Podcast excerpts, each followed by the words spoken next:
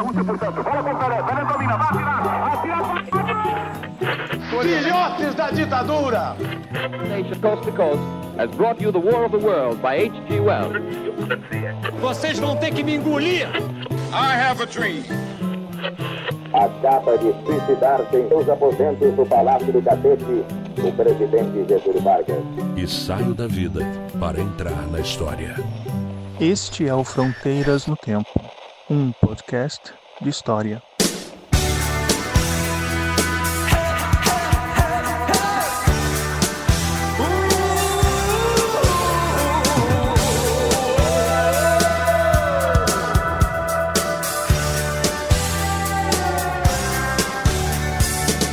Olá! Aqui quem fala é o CA. Oi, aqui quem fala é o Marcelo Beraba, E você está ouvindo Fronteiras no Tempo. um podcast de história. E você, Veraba? Eu estou muito bem, meu caro amigo César Agenor. Estamos aí de volta, mais um Fronteiras no Tempo. Exatamente. Quantos freezers você tem em casa, Marcelo? Hoje em dia não tem nenhum, mas essa é uma pergunta muito pertinente para o papo que nós vamos bater aqui hoje. Vocês já viram pelo título, né, que nós vamos falar sobre continuar nossa saga aí pela história do Brasil republicano. Vamos falar do início da nova república com o governo do presidente José Sarney. O presidente que foi, mas não poderia ter sido, não é? Exatamente. Mais uma história bagunçada da história política brasileira, né? Enfim, de um período tenebroso que foi a ditadura civil-militar, com eleições indiretas, o eleito não toma posse, o vice toma posse, é uma história e, e- e não podia, é, crise econômica, os anos 80 e todas as suas loucuras dessa turminha que apronta muito na sua sessão da tarde.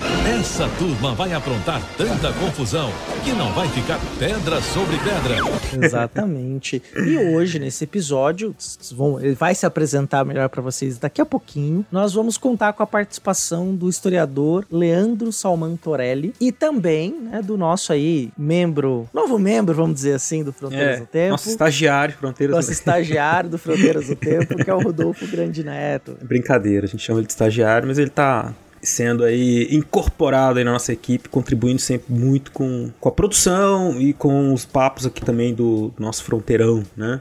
E como toda grande produção que tem o seu elenco e o grande elenco, você vai ouvir a participação especial do William Spengler. O William Spengler vai aparecer aí em alguns momentos do episódio, fazendo aí suas, as suas sempre brilhantes inserções ao longo do episódio. Grande William Spengler, testemunha ocular da história. Aí ele estava lá no governo Sarney e vai contar pra gente e vai contar pra gente como é que era essa vida dura no Brasil do Sarney, a Isso. sarneirização do Brasil. Exatamente. Uma coisa que é importante, a gente fala normalmente isso na- no encerramento, falar aqui na abertura. No seu tocador de podcast, siga a gente e dê o máximo de estrelas possíveis. No Spotify, dê cinco estrelas. Cinco estrelas. Nos classifica. Cinco estrelas em qualquer lugar e nos siga. Por quê? Isso ajuda que os algoritmos entendam que as pessoas se interessam por esse conteúdo e ele vai aparecer para mais pessoas que possam ter o mesmo interesse. Isso. Legal, olha, Exatamente. eu não posso contribuir com vocês no Padrim, mas eu posso ali divulgar nas redes sociais. Então vai lá no seu history do Instagram, no Facebook, no WhatsApp, divulga o nosso episódio. Exato. Ajude a que o Fronteiras chegue a mais gente. Isso. né? Se você não puder contribuir, pode nos ajudar compartilhando,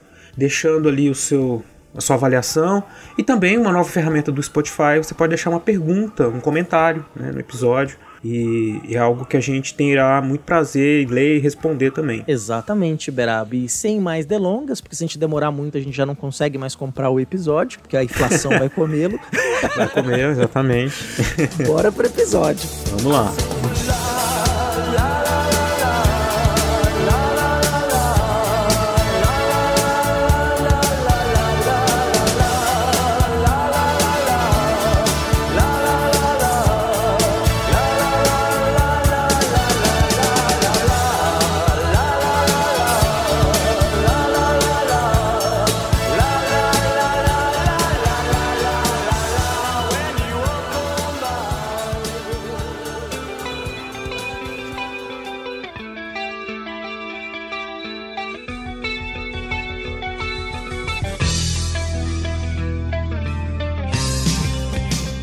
Brasileiros e brasileiras. Esse era o bordão, né? Deste, deste governo peculiar que nós vamos falar nesse episódio aqui, né? Mas antes da gente começar, eu gostaria aí que o nosso convidado de hoje se apresentasse. Ele já participou do Fronteiras no Tempo, do Historicidade, sobre a questão do café, São Paulo, economia política, economia, câmbio. É um tema muito interessante que ele abordou no Historicidade, numa entrevista dada ao Beraba. E Leandro, se apresenta aí para o nosso ouvinte, por favor. Oi, CA. Oi para todo mundo que estiver nos ouvindo. Marcelo, Rodolfo, obrigado pelo convite novamente. Então, eu sou Leandro Torelli, sou historiador, mestre em História Econômica, doutorando em História Econômica, atualmente professor, coordenador de curso de pós-graduação na Escola de Sociologia e Política de São Paulo. Estamos aqui hoje para conversar sobre o governo do presidente José Sarney, primeiro da redemocratização. Conosco também está já o nosso membro fixo da equipe, que é o Rodolfo. E aí, gente, de novo, né? Pelo jeito não falei tanta merda assim no, no episódio do Monteiro Lobato, né? Mas a gente já promoveu ele de estagiário para membro fixo, já, né? Não fez nenhuma cerimônia, um ritual, é. assim, de passagem, cara. É, é, é verdade, ele, ele tá no probatório, probatório. ainda, verdade. Ainda tem, tá no probatório. Ele tomou, tomou posse, posse, mas ainda tá no estágio probatório. Se ele não fizer nenhuma coisa, assim, muito grave, pode né, conseguir aí se tornar efetivo. Aí, na hora que virar efetivo, pode fazer o que quiser, né? Eu quero dizer que ninguém assinou minha carteira ainda. Aí...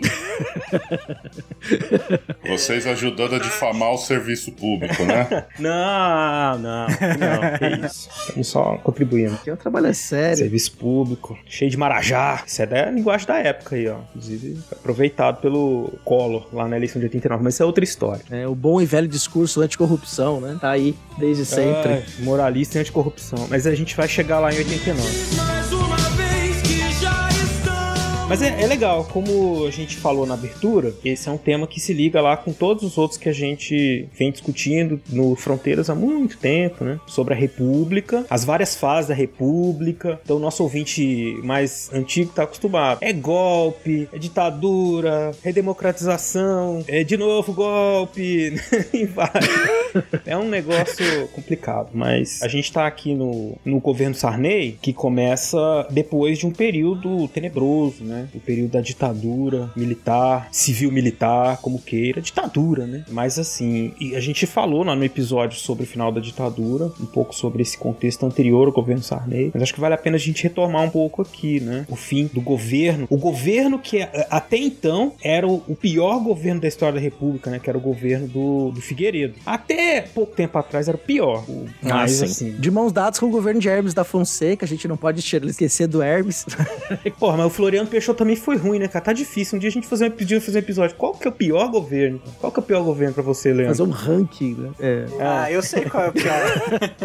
não, assim, o pior pra mim é lógico. Não faz tanto tempo que a gente viveu ele, não. Não, o Floriano Peixoto tava lá cento e tantos anos atrás, ele que se dane, 130 anos atrás. Então, se foi ruim, azar de quem tava lá e quem mora em Florianópolis, né? Que tem carrega o nome do ditador na cidade. Mas enfim. Mas provavelmente hoje em dia eles, gostam, eles gostam disso, né? Se for olhar o que a Câmara de Vereadores de lá costuma fazer. Mas é outra história isso daí, né? E aí, então vamos falar um pouco sobre os anos 80, começo dos anos 80 ali, a redemocratização. A redemocratização, como a gente falou naquele episódio, ela começa antes. O projeto de fim do regime dos militares no, na presidência começa nos anos 70, vem avançando, né? Os milicos tinham uma ideia de fazer um. De substituir basicamente o, o governo com um militar presidente por um governo civil autoritário. E foram tentando de todas as formas. Gás, o Coperi, depois o Figueiredo, que foi presidente. Né? Enfim, mas e aí? O que, que a gente tem ali nos anos 80, no momento anterior ao Sarney. É, as eleições que, que culminou nas eleições indiretas do, do Tancredo e depois a posse do Sarney. Ô, Marcelo, eu acho que a gente pode, nesse contexto, enquadrar um pouco uh, o cenário internacional para a gente compreender qual é a inserção do Brasil nesse momento. O Brasil vinha de um período de crescimento econômico muito intenso, né, do, na primeira metade dos anos 70, quando vem as transformações internacionais, principalmente aí fruto do choque do petróleo, da crise de lucratividade das, das grandes empresas europeias e norte-americanas, né, no final dos anos 60, começo dos anos 70. E esse impacto nos atinge diretamente porque boa parte deste crescimento era financiado com recursos externos. Né? A mudança do cenário internacional, o aumento, o período inflacionário significativo no mundo que vai se viver nos anos 70, tem impacto no Brasil, mas a ditadura promove uma política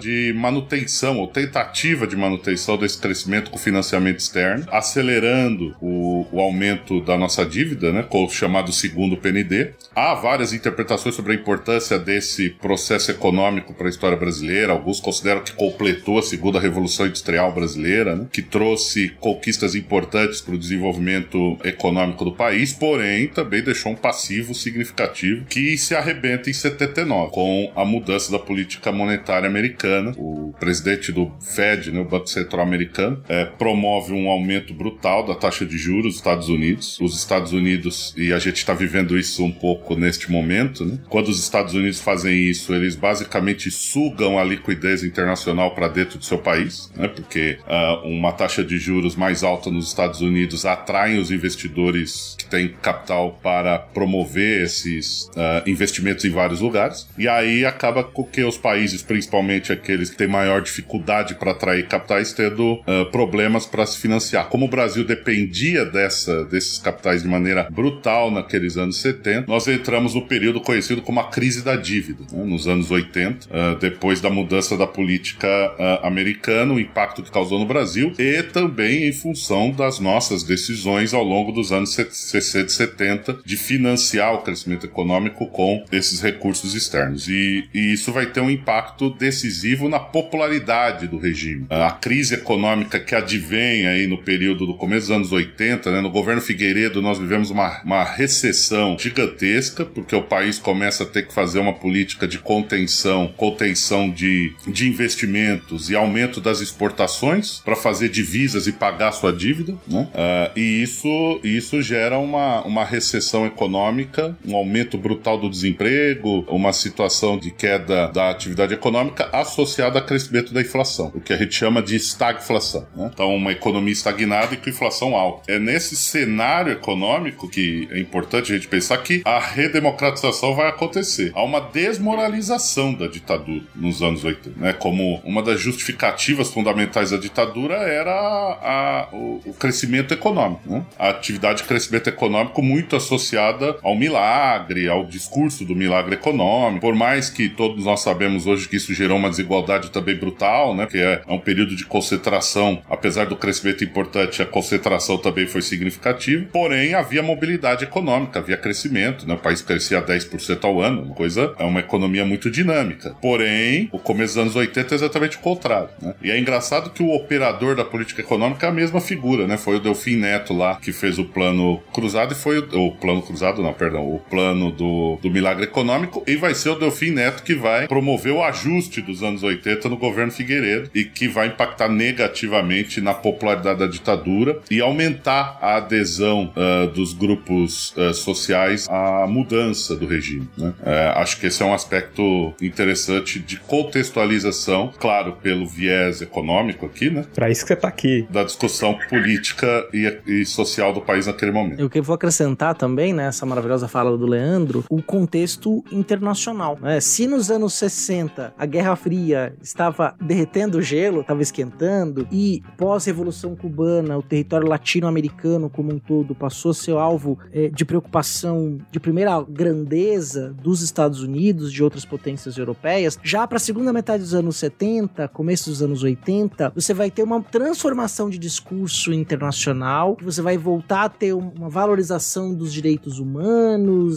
pelo menos na, na ótica de um discurso, falar, olha, esses regimes estão violando direitos humanos. Antes estava tudo bem, os agentes vinham para cá, estavam tortura para os militares, estava tudo certo. O, a, a, própria descolonização, as independências dos países africanos, asiáticos, o desmonte que já estava se anunciando da União Soviética, vão fazer com que também o cenário internacional passe a ser negativo pra, é, em relação a regimes autoritários, e especialmente regimes autoritários controlados por militares que existiam em vários países da América Latina. Na, na América do Sul, então, são poucas exceções que não viveram sobre ditaduras civis militares nesse momento. É, e outra questão interna importante, aí vocês falaram do cenário internacional, mas internamente a gente tinha a reorganização política, social de diversos grupos, grupos ligados à igreja, né, com as comunidades eclesiais de base, fazendo ali uma formação política e de várias lideranças lideranças comunitárias, isso ainda nos anos 70, é, movimento estudantil ressurgindo, a sociedade civil se organizando em favor de mais liberdades em vista da repressão, né? Porque aí você tem o caso do Herzog, o caso de outros, do Vladimir Herzog, né, que foi assassinado em São Paulo, e outros casos que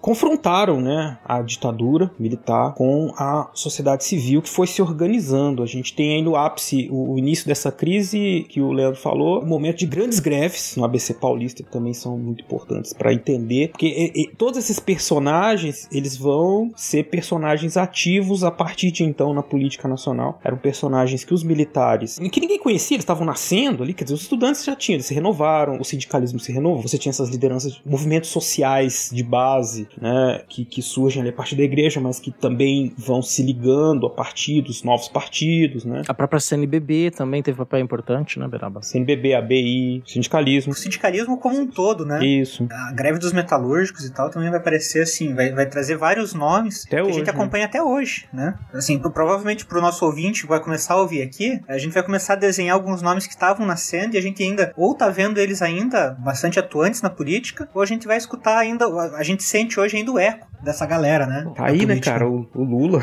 enfim, presidente três vezes, né? Precisa ir muito é. longe. Ah, é. Toda vez que eu falo Lula agora, eu lembro do Alckmin gritando Lula! Lula! Toda vez, cara. Viva Lula! É. Viva os trabalhadores do Brasil! E todo mundo gritava com grande emoção. Tem um elemento disso, o Marcelo, que eu acho que é muito interessante, quer dizer, o Brasil, antes, né, no golpe de 64, o Brasil ainda engatinhava em termos de. Quer dizer, tinha tido uma aceleração importante da sua atividade industrial e etc. Mas a década de 80 é o auge disso. O Brasil tinha um terço do PIB industrial, boa parte da sua mão de obra, das suas, né, dos trabalhadores associados à indústria. Ah, o espaço urbano tinha se transformado na principal atividade econômica do país. Então você tinha 70%, 80% da sua população urbana. Isso é, é posterior à ditadura. Né? Por isso que esses novos atores que você né, nomeou, né? Os, os, sindicalistas, os estudantes, que já existiam sim, claro, com as suas características específicas lá no, no pré-64, eles, eles se transformam em atores mais significativos no, nos anos 80, porque é um momento de auge de um país que fez um esforço de 50 anos de se transformar né, de um fazendão de café numa nação industrial e moderna, e essas contradições do processo, porque você imagina, os, os europeus levaram 400 anos para se transformar numa, uhum. numa sociedade urbanizada. Nós fizemos isso em 30, 40 anos, né? Uhum. Então os impactos uh, uh, sociais disso são tremendos.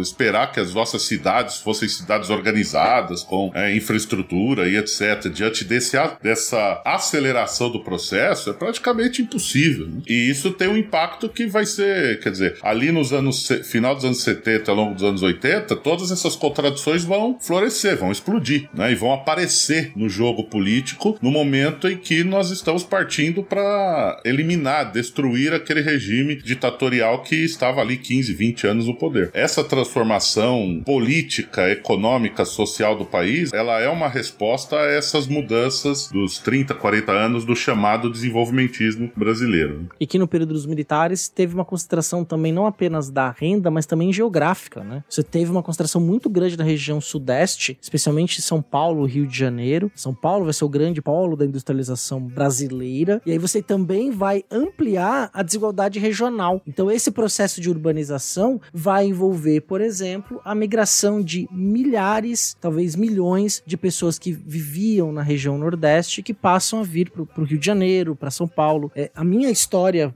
pessoal faz parte disso. Meu pai veio nos anos 70 é, para São Paulo, inclusive ele trabalhou na Cosipa e ele se orgulhava de ter uma foto apertando a mão do Geisel, é, quando o Geisel fez uma visita à Cosipa, né? Eu preciso achar essa foto, isso é uma relíquia histórica. Verdade, cara. Né? Mas assim, meu pai era um trabalhador da Cosipa. Meu pai trabalhou lá nas obras da Imigrantes no começo, ele era um apontador, colheu o ponto dos peões lá, né? Trabalhou, começou a trabalhar como peão, depois foi, fez o Mobral, terminou o ensino médio no Mobral e foi, ascendeu para apontador, né? Então, é, parte da trajetória história da minha família, né? Se eu for pensar uma história, e aí só que a minha história não é uma história única, é uma história que a gente pode multiplicar para milhões de pessoas, né? Dá pra gente entender também muito do que a gente é hoje, né? Quer dizer, tá dentro desse processo, é, das configurações é, sociais, regionais do nosso país. Verdade. O próprio Lula, né? Lula! O próprio Lula vem desse processo, né? Ele vem do Nordeste pro Verdade. ABC pra tentar uma vida onde tava, tinha o dinheiro, né? onde tinha trabalho, né? Sendo que o, o, a desigualdade regional fechou postos de trabalho, né? É, no Nordeste e em outros lugares do Brasil. É, Lully. Lully. Todas essas mudanças, né? E, e a gente tem que lembrar que os militares. Bom, contar a história de militar aqui no Fronteiras é sempre é uma constante, porque, né? Fala da República sem falar de militar, não tem jeito. Mas eles têm uma autonomia, uma visão, assim, de. como se eles fossem guardiões, assim, então, do desenvolvimento da nação, uma coisa que vem lá do Império. E isso estava presente ali, estavam preocupados em fazer, então, essa transição, pensando nisso que o Leandro falou, que eu tô todo mundo falando aqui sobre a, esse, essa necessidade de mudança, impopularidade, né? Então, fazer, como eu disse, fazer a transição para um governo que se chamaria assim, que se diria democrático. É engraçado a gente falar assim, falava-se muito sobre democracia e tal, né? Mas o sentido disso vai mudando, né? E naquele momento estava se construindo o que seria esses valores democráticos que a gente entende hoje como valores, esse caráter plural da sociedade, né? Com múltiplos agentes, isso estava sendo construído. Isso não estava nos planos militares. Pensar assim, ah, nós queremos uma, uma república com, com operários, é, os homossexuais, os negros, né? Não, isso não estava acontecendo, mas esses movimentos estavam ali, né? Crescendo. Foi um movimento, um momento, o movimento negro unificado também cresceu muito de ação política dos homossexuais, a questão das mulheres também, né? Tudo isso e sindicalistas, todos esses, esses grupos estavam construindo. Esse nosso entendimento sobre democracia estava sendo construído ali por conta dessa ação política, ainda que os militares tentassem manter o controle, né? Com reformas partidárias, né? Tentando tirar a polarização, porque eles tinham perdido as eleições em 76, se não me engano, né? Na Câmara, e enfim, tentavam manter de alguma maneira esse, essa hegemonia conservadora, né? ainda que com, com uma capa, né? um verniz democrático, uma concepção de democracia, assim, com, com pouca, pouca participação, que ainda é sonho de muita gente, né? Se a gente pensar no Brasil, isso é um, é um projeto inacabado, a gente ainda está discutindo como é que vai ser essa democracia. Ela funcionou de um jeito ali nos anos 90, funcionou de algum jeito ali nos anos 90, entrou em crise, né? Nos anos 2010, mas é outra história. E aí a gente chega nos anos 80, né? Com toda essa situação e uma expectativa muito grande pela redemocratização, porque esses grupos, de novo, eles não obedeciam ao planejamento dos militares, né? Fazer a transição para um governo civil autoritário e eles não tinham como segurar as, essas pressões, né? E a gente chega no, no momento de grandes mobilizações pelas diretas, né? com todos esses personagens, o Tancredo, é, muitos, o, o Brizola que volta, o próprio Lula que, que ascendeu. Então a gente tem muitos desses, desses indivíduos, esses lideran- lideranças políticas, Ulisses Guimarães, né? Ulisses Guimarães era o, o candidato natural à presidência, né? Nesse momento era o, o político mais importante, né? Da oposição, né? Muito sagaz, muito inteligente e que poderia, de fato, ter conquistado ali, a, naquele momento, se tivesse eleições diretas, né? Para presidente, ele provavelmente teria sido eleito presidente. Muito popular ele era. Mas acho que vale a pena a gente falar um pouquinho rapidinho, assim, né? Que a gente já falou no outro episódio, eu acho, sobre diretas, né? A gente podia falar um pouco mais aí, se alguém quiser falar sobre isso. Senão eu falo. Não, você tem um movimento né, da população bem grande pelas diretas, né? Até que as, as diretas já e tudo mais começam a, a acontecer. Porém, a gente não vai ver, né? Em 82, né? Você tem ali o movimento das diretas e tudo mais. E aí, em 84, você vai ter uma campanha, né? Para as eleições diretas, principalmente encabeçada por esses personagens que você acabou de citar: Ulisses Guimarães, o próprio Lula, né? O Brizola ali participando, ah, de- assim, para fazer com que o processo acontecesse, né? Encabeçando essa euforia popular aí. Mas em 85, eh, já entrando, já encaminhando aí para esse processo, não vai acontecer, né? As, a- as diretas não vão acontecer. E aí isso vai criar um, desconforto gigantesco ali, tanto entre a população, porque isso é uma coisa importante da gente eh, mencionar, você colocou bem, Beraba, e eu acho que é interessante para o nosso ouvinte que está entendendo como esse processo se constrói, que a nossa democracia, ela tá num processo de construção aqui, né? Hoje é muito interessante, a gente olha lá, já vê ela acabada e entende como foi. Mas quando a gente tá, tá- vai para a população daquele período, vai para os atores daquele período, você vai ver que não- as coisas não estavam tão claras assim. né? Então a gente pode dizer que o Brasil estava com uma identidade em transição, ou até quase com uma crise identitária aqui, porque existia aqui um ímpeto democrático, embora não se soubesse exatamente como fazer para aplicar ele. E a gente vai ver uma crise, né, de certa forma, ela vai acontecer no campo político, que a gente vai ver assim até a própria construção da Constituinte, né? Acho que a gente vai abordar a Constituinte em outro momento, um episódio né, específico para isso. Mas a gente vai ver assim como é que foi se caminhada a Constituinte para que ela se tornar de fato democrática, porque a intenção inicial não era que ela fosse democrática. A mesma questão quando a gente olha pro plano econômico do Brasil, né? A gente tá passando, como o Torelli bem falou, né? Assim, a gente tava vivendo uma fase militar desenvolvimentista, mas agora a gente vai partir para um, uma economia mais aberta, uma economia mais mista, é, o próprio termo que a gente costuma usar aí, né, eventualmente, uma, uma, uma, passagem mais neoliberal, né? Então, assim, isso não estava claro nesse momento que estava acontecendo. E no período das eleições, o que a gente vai ver é justamente isso, né? Um processo de, de, de eleições indiretas e o quanto isso cria um impacto e, inclusive, vai fazer com que, inclusive, o próprio, alguns uh, atores simplesmente saiam desse debate nesse momento, né? Se recusem a debater nesse sentido, né? Então, é, é, o ano de 85 ele vai marcar, assim, se 82 foi marcado por o processo de pedidas diretas e tudo mais, o ano de 85 vai mostrar, vai mostrar aqui um, um, um retrocesso, né? Até aqui um, um, um fôlego militar para se manter ainda alguns pontos, né? É, a expectativa pela, pela eleição direta era muito grande. Depois da eleição direta para governador, né? 82. Né? Isso, né? O que o MDB vence, vence de lavada, né? O, a Arena, né? E os partidos derivados que estavam surgindo, né? Você também tem um movimento que é muito forte, porque é importante para o ouvinte ter uma noção que o até 85, até um pouco à frente, 86 na verdade, o morador das capitais e de regiões que eram consideradas, cidades que eram consideradas áreas de segurança nacional, não podiam eleger os seus prefeitos. Os prefeitos eram todos chamados prefeitos biônicos, assim como os governadores, eles eram indicados é, pelo regime, eles eram aprovados pelo regime após a indicação do Poder Executivo Estadual. E é, um desses interventores, que foi indicado para gerir, governar um estado, foi o candidato que queria conduzir, como Marcelo muito bem lembrou, por uma, um governo civil autoritário, que é nada mais, nada menos, hoje não tão mais em evidência, mas muito conhecidos por nós, o senhor Paulo Maluf. Porque foi ele que fez. Fez tudo. Seria de São Paulo sem as marginais. Antes do Egito.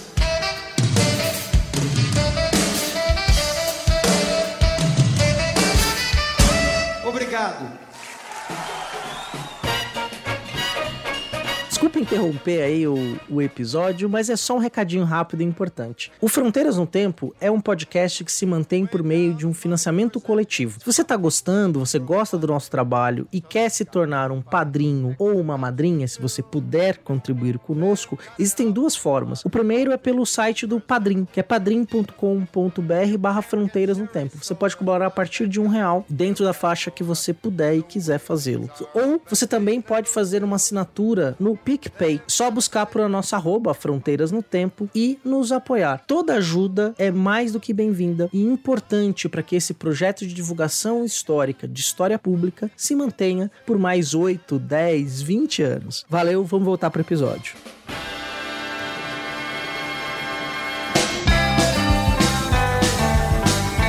Tem um lance desse processo político uh, que eu acho que é importante pontuar até para que quem estiver nos ouvindo possa uh, compreender um pouco dos fenômenos ali nesse processo um pouco anterior. Por exemplo, a eleição parlamentar de 74, ela é um grande marco para a ditadura, porque eles tomam uma paulada com uma vitória significativa do MDB na, nos grandes centros urbanos. Há um estudo, um, um, estudo importante do professor André Singer, onde ele associa, né, professor André Singer, que é cientista político da Universidade de São Paulo, onde ele associa, ele, ele constrói a ideia de que o Brasil é, historicamente, do ponto de vista da, da organização das classes e como elas se representam politicamente, o Brasil tem uma tradição tripartidária, né? Ele vai dizer isso. Uh, essa tradição tripartidária se associa à, ideia, à seguinte ideia, de que no Brasil existe um partido geralmente associado ao, ao Estado e às tradições do atraso, eh, né? Que hoje estaria representado aí pelo que a gente chama de centrão, né? Ou, ou, ou o PMDB em determinado momento foi a grande, foi o partido que liderou esse bloco, né? Esse bloco político partidário que seria esse centro. Só que esse centro, ele é, é, esse, esse partido, ele é um pêndulo entre um partido de classe média que representaria fundamentalmente ideias liberais no Brasil. Lá no passado tinha sido a UDN, mais recentemente tinha sido o PMDB, o PSDB e um partido popular. Esse partido popular representando então a, quando as classes populares identificam o seu, as suas lideranças partidárias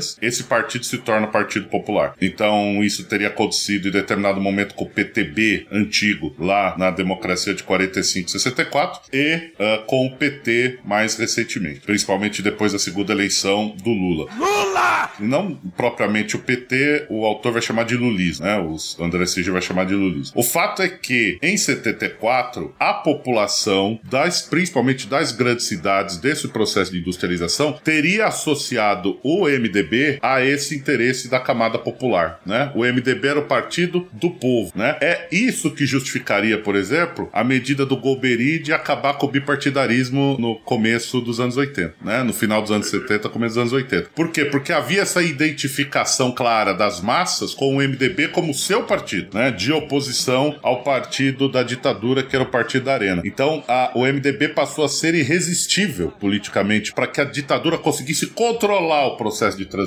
Se esse processo fosse aberto com o bipartidarismo, o MDB atropelaria, né? E aí, ao permitir o pluripartidarismo, ao retomar o pluripartidarismo, eu vou diluir essas forças políticas, né? Essa era a ideia da ditadura. Eu vou diluir essas forças políticas e vou conseguir manter o processo na minha mão. E, em certa medida isso deu certo, porque como narrou, narrou agora há pouco Rodolfo, o que, que aconteceu? As plataformas mais democráticas do início dos anos 80, que seria a ideia da, das diretas já, né? E, e, e a eleição direta para presidente, etc., foram sendo derrotadas, né? Foram sendo derrotadas e, de alguma forma, os militares conseguiram controlar o processo. É bom dizer, inclusive, que havia dentro das forças militares quem não quisesse processo algum, né? De abertura. Eles, eles inclusive, partiram para ações terroristas, como sabemos, né? O acontecimento lá do Rio Centro em 83. Enfim, é, este processo, portanto, ele tem idas e vindas muito significativas. Por quê? Porque a, a ditadura está preocupada em controlar o processo para impedir que isso descambe para um ajuste de contas, né? Revanchismo, morrem de medo disso. O medo do revanchismo, exatamente, né? É o caso, por exemplo, da anistia.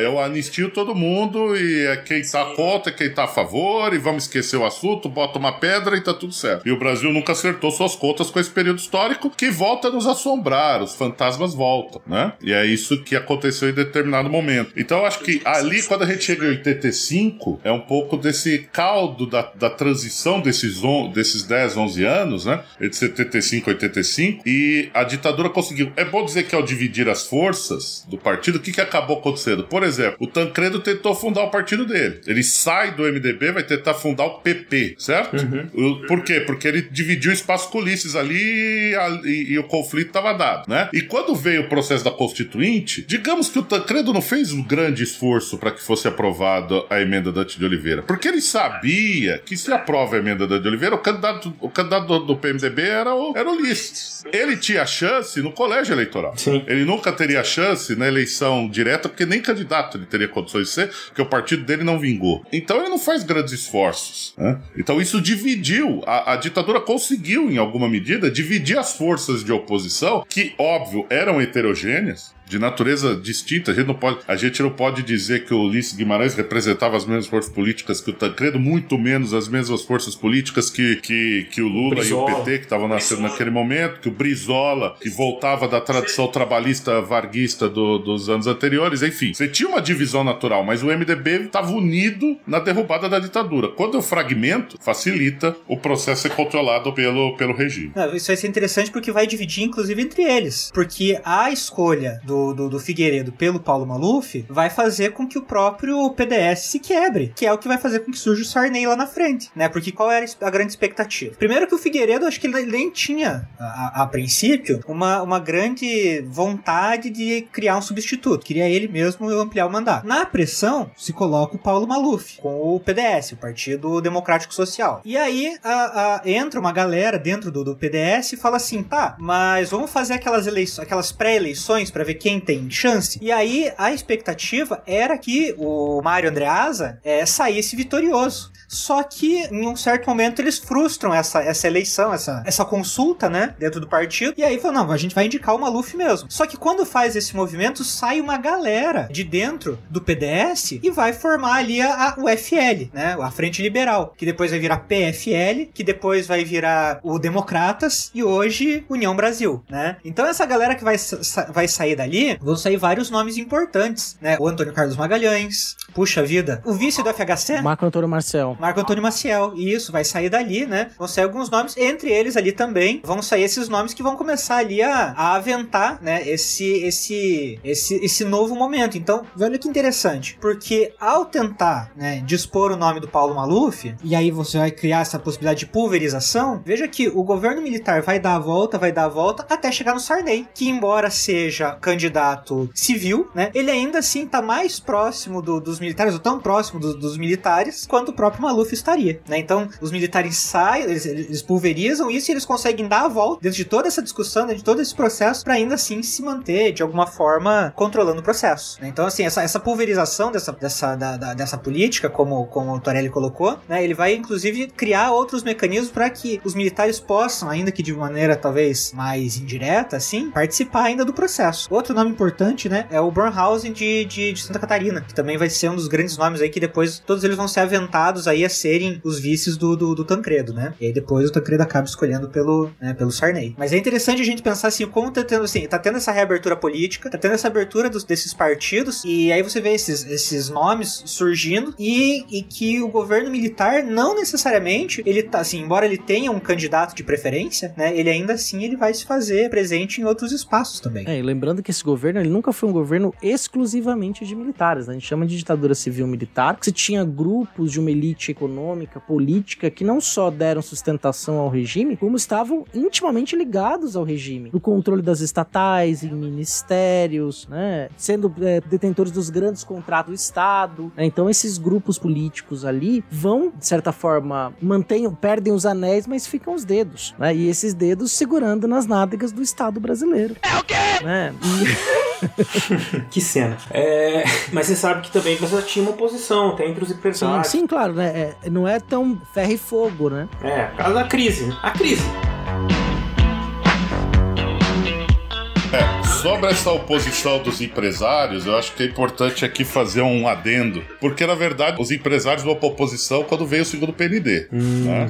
E por quê? Porque o segundo PND é intervencionista pra caramba, num contexto onde, é, no cenário internacional, já começavam a surgir, né? Nos anos 70 e vai se consolidar nos anos 80, mas já começava a, se, a surgir o movimento neoliberal, né? Então, os empresários brasileiros em geral, e boa parte da imprensa brasileira da época, acusa o segundo PND de ser estatista demais, né? De ser uma política econômica estatista demais, controladora demais, e que, na verdade, eh, eh, eles passavam já para a defesa da ampliação das esferas do mercado em comparação com os outros interesses, né? Então, a, a oposição empresarial cresce, de fato, ao regime, quando o regime parte para uma política que ia de encontro aos interesses de inserção internacional ah, de- desse empresariado brasileiro naquele contexto. Empresários neoliberais. Uma coisa muito diferente, né, do que a gente tem hoje. Aham. É, essa palavra, essa linguagem ainda não estava, digamos, na boca do povo, né? Mas os indícios dessas mudanças já, já estavam claros, né? Já estavam claros. E isso tem, no Brasil, é claro, ao longo da década de 80, isso vai ser o grande debate. Mas, e a Constituinte é onde a coisa vai pegar, né? É, sobre isso. Mas, quer dizer, e, e logo depois você faz a Constituição, é, na primeira eleição seguinte, a, coisa já caminha pro, pro outro lado, né? Do- dos objetivos expressos na Constituição. Enfim, e essa é a contradição fundamental da nova república, né? Como conciliar a inserção internacional neoliberal e a garantia dos direitos democráticos, principalmente dos direitos sociais previstos na Constituição de 88. Enfim, essa é a, esse é o dilema, que já está colocado nos anos 80, de alguma forma. Esse é o debate, né? Boa parte da oposição à ditadura era uma oposição de caráter neoliberal também. E parte das, da oposição era uma oposição de esquerda, né? Mais focada na, na, na questão das desigualdades. E era o tema as desigualdades, né? Era o tema, porque a ditadura tinha oferecido crescimento, mas não tinha conseguido distribuir. Ao contrário, né? Promoveu uma maior concentração da renda da história do Brasil até então. Acho que um dos grandes símbolos desse foram os irmãos do Enfio, né? Como símbolo de pessoas que estavam à frente, né? Como o Betinho de Souza, por exemplo, né? Que volta do exílio exílio em 79, depois da lei da anistia geral e restrita, e passa a ser um personagem extremamente importante novamente no debate público do Brasil contra as desigualdades. E pouca gente lembra que é ele, né, é, que vai participar efetivamente na Constituinte do ponto de vista do debate econômico, né? Ele vai ter um papel muito importante ali. Enfim, então acho que nesse cenário, né, a oposição à ditadura também se constrói à direita do debate público do econômico, né? Então a redemocratização deve ser feita, mas uma redemocratização que garanta mais espaço e liberdade para os mercados. Havia essa força, né, do discurso anti-oposição, anti-ditadura também, né? Não só, não era só um discurso à esquerda, né, das desigualdades e dos direitos. Havia também um discurso dessa natureza de oposição à ditadura. É, são discussões sobre direitos difusos, aí fala sobre liberdade, democracia e muitas interpretações. Isso tem que ficar claro para o ouvinte, que cada um desses grupos vai fazer uma interpretação sobre isso. Ah, então esse, esse grupo aí, que eu costumo chamar assim, mesmo eles não, não tendo ainda essa alcunha, né? Mas eles já eram ali uns neoliberais safados, né? Que estavam pensando como, como abrir o mercado. Coisa que, a gente vai falar no futuro episódio quando a gente for falar do governo Collor, né? Que é onde esse processo vai, como disse o Leandro, vai caminhar aí em oposição à Constituição de 88.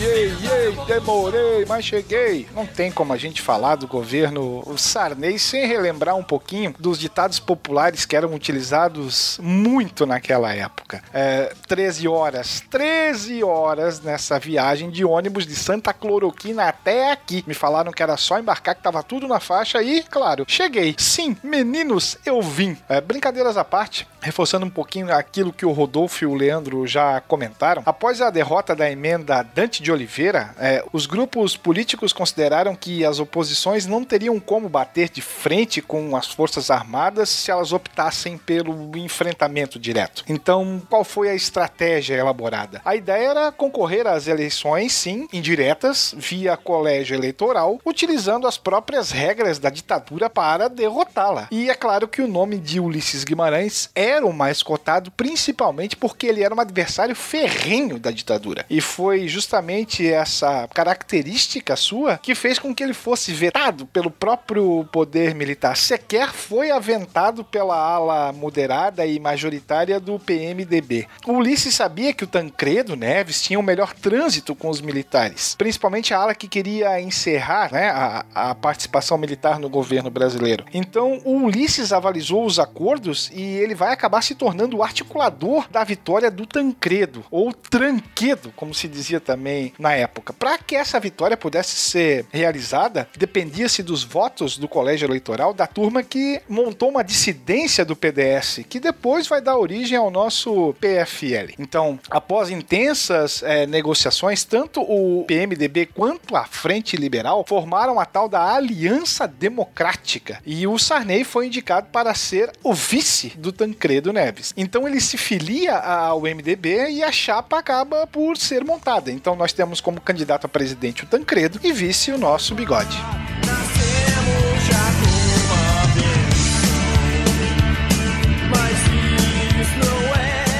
Mas como a gente vinha falando, quando vocês foram falando, eu fui lembrando de muitas coisas, mas passou já. Mas eu acho que a gente tem que caminhar aqui para pensar no governo, no Tancredo, né? O Tancredo, que era um político mineiro, importante, uma carreira política muito significativa, né? Teve junto Vargas. E longeva, né? Longeva. É, foi primeiro-ministro durante o governo Jango, naquela momento parlamentarista. Sempre foi né, uma figura de oposição, né? Ao, ao governo militar, mas uma oposição moderada, um típico político mineiro das antigas, né? Uma coisa assim que gravitava, né, em diversos espaços em busca de acordos. A política, né, essencialmente é uma coisa que às vezes parece muito depreciativa você falar assim de um político que, que caminha assim, mas é um negociador, né? Um bom político no sentido da, da essência aí da política, né? E é isso, tinha essa disputa com o Ulisses Guimarães, que era popular, né? O Ulisses Guimarães, ele fez caravana pelo Brasil nos anos 70, né? Ele era o, o rosto da oposição, ele, enfim, ele tinha tudo para ser o presidente como eu disse há pouco. E, bem lembrou o Leandro, numa eleição direta, que todo mundo queria, até o Tancredo, né? Mas o Tancredo vai com aquela coisa de vou, mas se não der certo, melhor pra mim, né? Porque ele seria o candidato no colégio eleitoral. E a gente chega nas eleições de 85 no colégio eleitoral com o Tancredo, né? Como candidato favorito e que se confirmou aí, recebeu mais de 70% dos votos no colégio eleitoral naquele momento, né? O colégio eleitoral é esse composto pela Câmara e o Senado, né? Câmara e o Senado. Foram 480 votos pro Tancredo e 180 pro Paulo Maluf, né? A imitação aí maravilhosa do céu. É o Paulo Maluf, é. Dia 15 de janeiro de 85, né? Então o colégio eleitoral ele elegeu o Tancredo e começou a se desenhar então aí o governo de transição, né? Não existia essa expressão governo de transição, mas começou a se desenhar aí a possibilidade de formação do governo Tancredo Neves. Mas ele estava doente, ele tinha uma doença grave, né? Olha, é, é- até hoje isso é uma discussão. Quer dizer, a coisa estourou mesmo no dia da posse, no 15 de março. Estourou. Foi, tem gente que diz que é apendicite. Quando você fala estourou. Tem uma série de problemas físicos, né? Intestino, vesícula. É, possivelmente. Alguns falam de verticulite também, né? O fato é que ele, ele desde o dia 13, ele já vinha tendo dores abdominais, né? Durante todo o processo ali. Escondeu, né? Ele escondia. Aí no dia 13, ele amanheceu, dizem, né? O relato, tem, o- tem o relato de Jorge Ferreira no, no livro sobre os tempos da República, né? É uma coletânea da civilização brasileira, com vários autores, e o, o último volume é dedicado à Nova República. E nesse, ele faz um relato bem longo desse processo do Tancredo. E uma coisa interessante é que o Tancredo, tal do dia 13, ele amanhece muito mal, né? Com febre, ah, dor intensa. E aí ele vai, ele vai pro hospital de base lá de Brasília e os médicos querem operar. E ele diz que não. Ele falou: eu preciso tomar posse. Ele tinha a grande preocupação de que se ele não tomasse posse, os militares não, não, não fizessem a transição, né? E- então, essa era a preocupação. Eu tomo posse, ah, recebo os- as solenidades e os grupos estrangeiros que estão aqui, e depois a gente vê o que faz, né? Então foram tentando empurrar a situação, mas ele continuou muito mal. Aí no dia 15 ele já tava. Ele não tinha a menor condição de tomar posse. Né? E havia uma grande discussão. E isso tudo sendo escondido da população, né? Dizer- disseram que ele tava com a faringite, né? A princípio. Ah, e isso tudo foi, foi trazendo um cenário de grande apreensão. É, e é interessante por quê? Porque acaba o mandato, né? Acabou o mandato do Figueiredo. E quem vai assumir a presidência se o presidente eleito não tem condições de assumir a presidência? A Constituição era clara. Quem tinha que assumir era o presidente da- do Congresso Nacional. Ulisses Guimarães. Ulisses Guimarães. Que a ditadura não aceitava de maneira alguma que fosse o sujeito que fosse assumir a presidência. A nova república nasce sob um golpe da Constituição. Quer dizer, não, não era. Da mesma forma que aconteceu com o Floriano Peixoto lá atrás, que vocês lembraram há pouco, o Sarney nunca poderia tomar posse interinamente. Não existe isso. So- O, o vice-presidente só assume a presidência quando o presidente está impedido. Se não tinha presidente impostado, não tem vice-presidente, certo? Então, é óbvio que ele não podia assumir a presidência da República. Quem tinha que assumir a presidência? Conforme a Constituição, a Constituição da ditadura, 67, era o presidente do Congresso, que no caso era o, o Ulisses Guimarães, e a ditadura não iria passar a faixa polícia de maneira alguma. Nem pro Tancredo eles queriam passar. O Figueiredo queria, não passou pra ninguém. É que com o Tancredo houve um acordão e tal, tem a parte do PFL que o Rodolfo lembrou, ah, e eles estavam tolerando, certo? Vamos passar e temos o acordo aqui que ele co- comprometeu-se a não, a não partir para revanche, etc. Agora, com Ulisses, no Ulisses a gente não confia. E aí a situação ficou, o clima era esse, o Brasil amanheceu no dia 15 completamente apreensivo sobre o que poderia acontecer naquele momento. Claro, existe uma certa teoria das da conspiração e etc, mas os fatos que temos acesso são esses. O que aconteceu também é que começaram, aparentemente, uma série de barberagens médicas foram cometidas durante o processo do Tancredo, porque muita gente queria ser o salvador da República também, né? Tem isso. né? Ele tava no hospital, o hospital não tinha muitas condições, teve problema de infecção. Aí ele é transferido pro Sírio Libanês aqui em São Paulo, ah, mas aí a situação já era muito pior, enfim. Quando ele saiu de Brasília e veio pra São Paulo, né, já tava uma situação muito pior. Mas enfim, no dia 15 deram posse pro Sarney. É isso que acabou acontecendo. Deram posse pro Sarney, que assumiu como presidente interino, né, manteve os ministros do que já tinham sido negociados e acordados do processo de transição do, do Tancredo e começou a governar e o país sem saber o que, o que ia acontecer. né? Até o dia 21 de abril, quando finalmente, infelizmente, o Tancredo veio a falecer. E aí o Sarney se transformou em presidente da República nessas circunstâncias. É interessante isso, né? Porque é um fato inusitado do processo. Quem poderia imaginar que ah, o presidente eleito n- não conseguiria tomar posse e viria a falecer um mês depois? Depois de tanta comoção pública, né? Assim, tipo. E aí o governo fica na mão de um ex-membro da Arena, que tinha toda a sua história política vinculada a, né, a sua história política recente vinculada à ditadura, né? Foi um parlamentar totalmente pró-ditadura. Então, é, é isso que aconteceu. A transição, a luta política pela transição acabou entregando o poder a uma liderança da, da antiga Arena e vinculada à história da ditadura militar.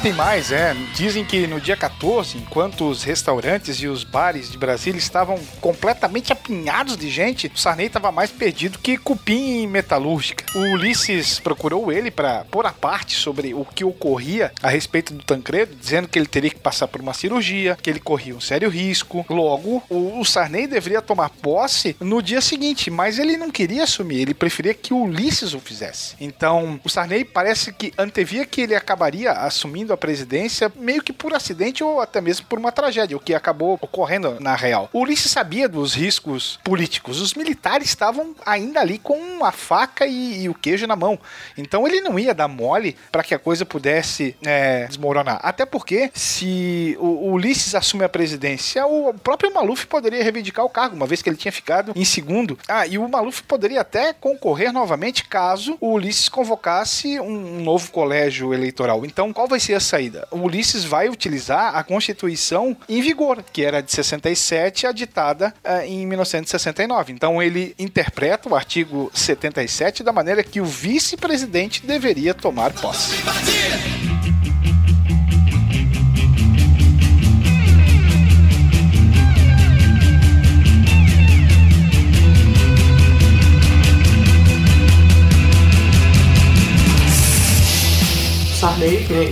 Bem lembrou, ligado aí a essas tradições políticas, especificamente aí um, um político neocoronel, por assim dizer, né? Desde os anos 70, bom, 60, né? Um grande apoiador da, da ditadura. Personagem interessante do ponto de vista histórico, assim, que ele tem inserção até na literatura, né? E pertence aí à literatura, o Rodolfo entende, ele já leu todas as obras do, do Sarney, inclusive. Conhece toda a história pregressa do Sarney, o jovem Sarney, né? Né, e diria mais, você pode entender. Pensa só, o Sarney entra na política no ano em que o Getúlio morre. Então pensa só, se o Brasil fosse uma série de TV, a gente teria aquela coisa mesclada. O Getúlio morrendo e o Sarney sendo Ah, empossado. É um spin-off, né, cara? Cê- é isso. Você quer, cê- assim, mas sem dúvida, você quer entender muito do Brasil da segunda metade do século XX pra cá. Se você olha pro Sarney enquanto personagem desses processos históricos, assim, o Sarney vai encabeçar e vai mostrar muito do que é esse processo, tanto da, da- da industrialização, do que vai acontecer com o Maranhão e inclusive dos processos das artes. A gente tá, tá brincando aí, falando e tal, mas assim, vai ter muita gente vinculada ao Sarney escritor, né? Gente tipo Ferreira Goulart, uns caras assim e tal. Coisa, e vai ser bastante interessante. Uma das coisas que eu queria, que eu, eu queria fazer um parênteses aqui, já que eu tô falando disso, é saber que, assim, uma das grandes contribuições do Sarney pra arte foi que o Sarney, ele era brother, de certa maneira, do Glauber Rocha, né? E aí o Sarney, pra eleição do Maranhão, essa, é, o, o Sarney governador é um personagem bem específico também, né? E aí em 66, Glauber Rocha faz, junto com o Sarney, um, um curta-metragem chamado Maranhão 66. Você acha que consegue achar na, na internet ele. Mas o Sarney não curte muito o resultado que o Glauber Rocha faz. E aí o Glauber Rocha corta umas partes disso. Esse corte do Glauber Rocha se torna Terra em Transe. Que isso? Então, assim, muito do Terra em Transe, né? Ele de- se deve ao governo Sarney no Maranhão. Então, parabéns, Sarney. Loucura, Tem um episódio muito interessante do Sarney, que o Sarney, bom, ele chega pra política, como disse o Rodolfo, em 54, né? Ingressa na política, não conseguiu eleição, né? Foi suplente como deputado federal do PSD da época, né? O Partido Social Democrático, e ele sai do PSD e vai pra UDN. E aí ele é eleito em 58, deputado federal. Aí ele vai, ele foi vice, vice líder da UDN no Congresso. É reeleito em 62. Aí quando a coisa pega em, em 64, no dia 20 de março de 64, ele pediu licença médica. Ele pediu licença médica porque disse que estava com tontura, né? Tava com zumbido no ouvido e tonturas. O labirinto dele não estava muito bom. E aí, surpreendentemente, no dia 1 de abril ele retorna, né? Ele retorna e participa depois da posse da militar que tomou o poder em 64. Então ele ali entre o dia 20 e o dia, o dia 20 de março e 1 de abril de 64, Sarney retirou-os com problemas no labirinto. Só voltou depois, quando a coisa já tinha, o seu desfecho já tinha sido dado. Quer, quer mais uma história dessa do Sarney? É, JK foi visitar o Sarney no Maranhão, fizeram uma reunião e tal, e pegaram o mesmo avião pra, pra voltar. Sarney desceu um pouquinho antes, e JK vai descer, não sei se em Brasília, São Paulo, não sei, já não era mais presidente, desce e é preso. Coincidência. o Sarney desceu um ponto antes. Evitar o constrangimento.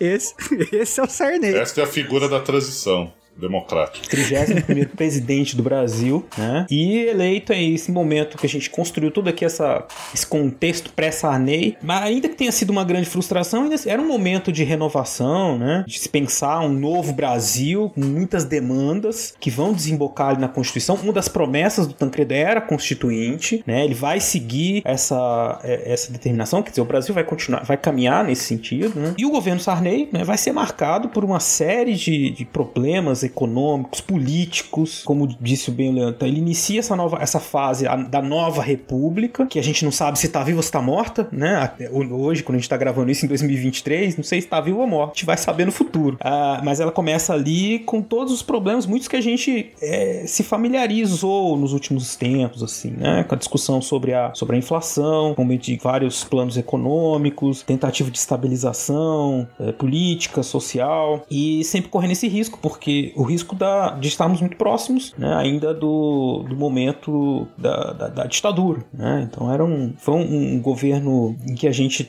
estava reconstruindo e repensando tudo isso. Né? Bastante complicado. Inclusive, Marcelo, é, tem uma coisa pro nosso ouvinte, sobretudo nosso ouvinte mais jovem, né, que até ali, mais ou menos no começo dos anos 90, né, você tinha ainda na, na imprensa é, a seguinte frase que a vira e mexe aparecia: se os militares deixarem. Ainda tinha.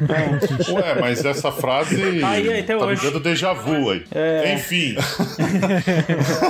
É verdade, né? Na época tinha os ministérios da Marinha, do Exército, da Aeronáutica, né? Mas era, era uma preocupação do jargão político. Infelizmente voltou a ter essa preocupação, né? Que era uma- algo que a gente achou que estava superado, né? Os militares não tem que deixar nada, pra ficar bem claro. né? Os militares são burocracia do Estado, ponto. Quando a gente chegar no governo Fernando Henrique Cardoso, a gente fala de uma ação efetiva com relação a isso. Mas que infelizmente, né? Deixa pra lá. Deixa que a gente vai chegar lá. Fica com a pontinha de curiosidade pro nosso ouvinte. Diga lá, Leandro. Não, eu acho que era tem, tem um lance desse processo, quer dizer, o Sarney a princípio ele cumpre a agenda de abertura, né? Então ele, ele libera os, os dirigentes sindicais, ele recebe a diretoria da UNE, da União Nacional dos Estudantes, em Brasília, ele mantém todo o ministério nomeado pelo tinha sido é, pensado pelo Tancredo, né? Então o, o Sarney o Sarney libera o Partido Comunista Brasileiro, né? No governo Sarney, o Uhum. Partido Comunista Brasileiro volta a, a- a- o direito de existir, né? Acaba com a censura, né? acabou com é, elementos importantes é, de censura. Então ele promoveu essa agenda. Só que o problema econômico corroía a situação política. Né? E, e a primeira grande tentativa do Sarney de romper com a crise econômica, aliás, com o problema inflacionário, a inflação vai assumindo, e isso é interessante, se até a década de 70 a preocupação do Brasil era o desenvolvimento, o crescimento, a industrialização e etc.,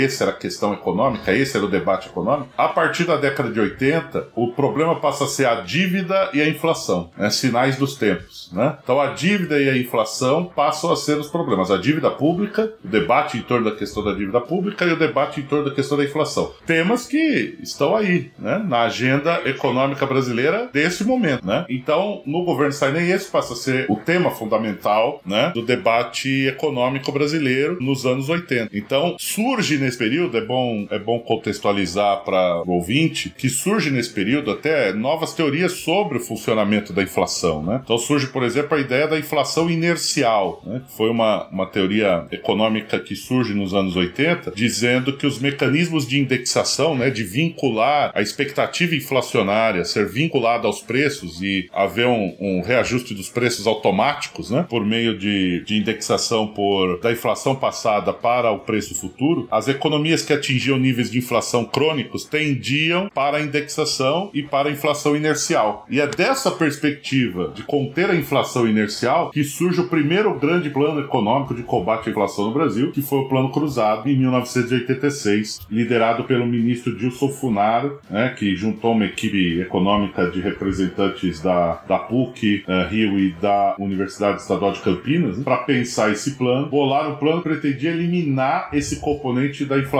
inercial, que nessa visão era responsável pelo, pela manutenção do crescimento inflacionário no Brasil nos anos 80. E como é que eu ia combater a inflação inercial? Contendo a expectativa inflacionária. De que forma? Congelando os preços. Foi essa a medida principal, né? O congelamento dos preços. O plano foi anunciado em 1 de março de 86 e os preços deveriam ser congelados nos níveis de 27 de fevereiro, né? Dois dias antes. No dia 28 foi feito um feriado bancário, dia 28 dia 1 de março, e o Sarney vai à TV, né? Fazendo aquela saudação inicial que o CA lembrou aqui, anuncia o plano cruzado à população, né? E fazendo surgir uma nova moeda. Com certeza os mais jovens não sabem, mas o Brasil já teve muitas moedas antes do real, né? Corta zero, muda de nome, cruzado, cruzado novo, cruzeiro, carimba a moeda. Carimbo, papel, moeda.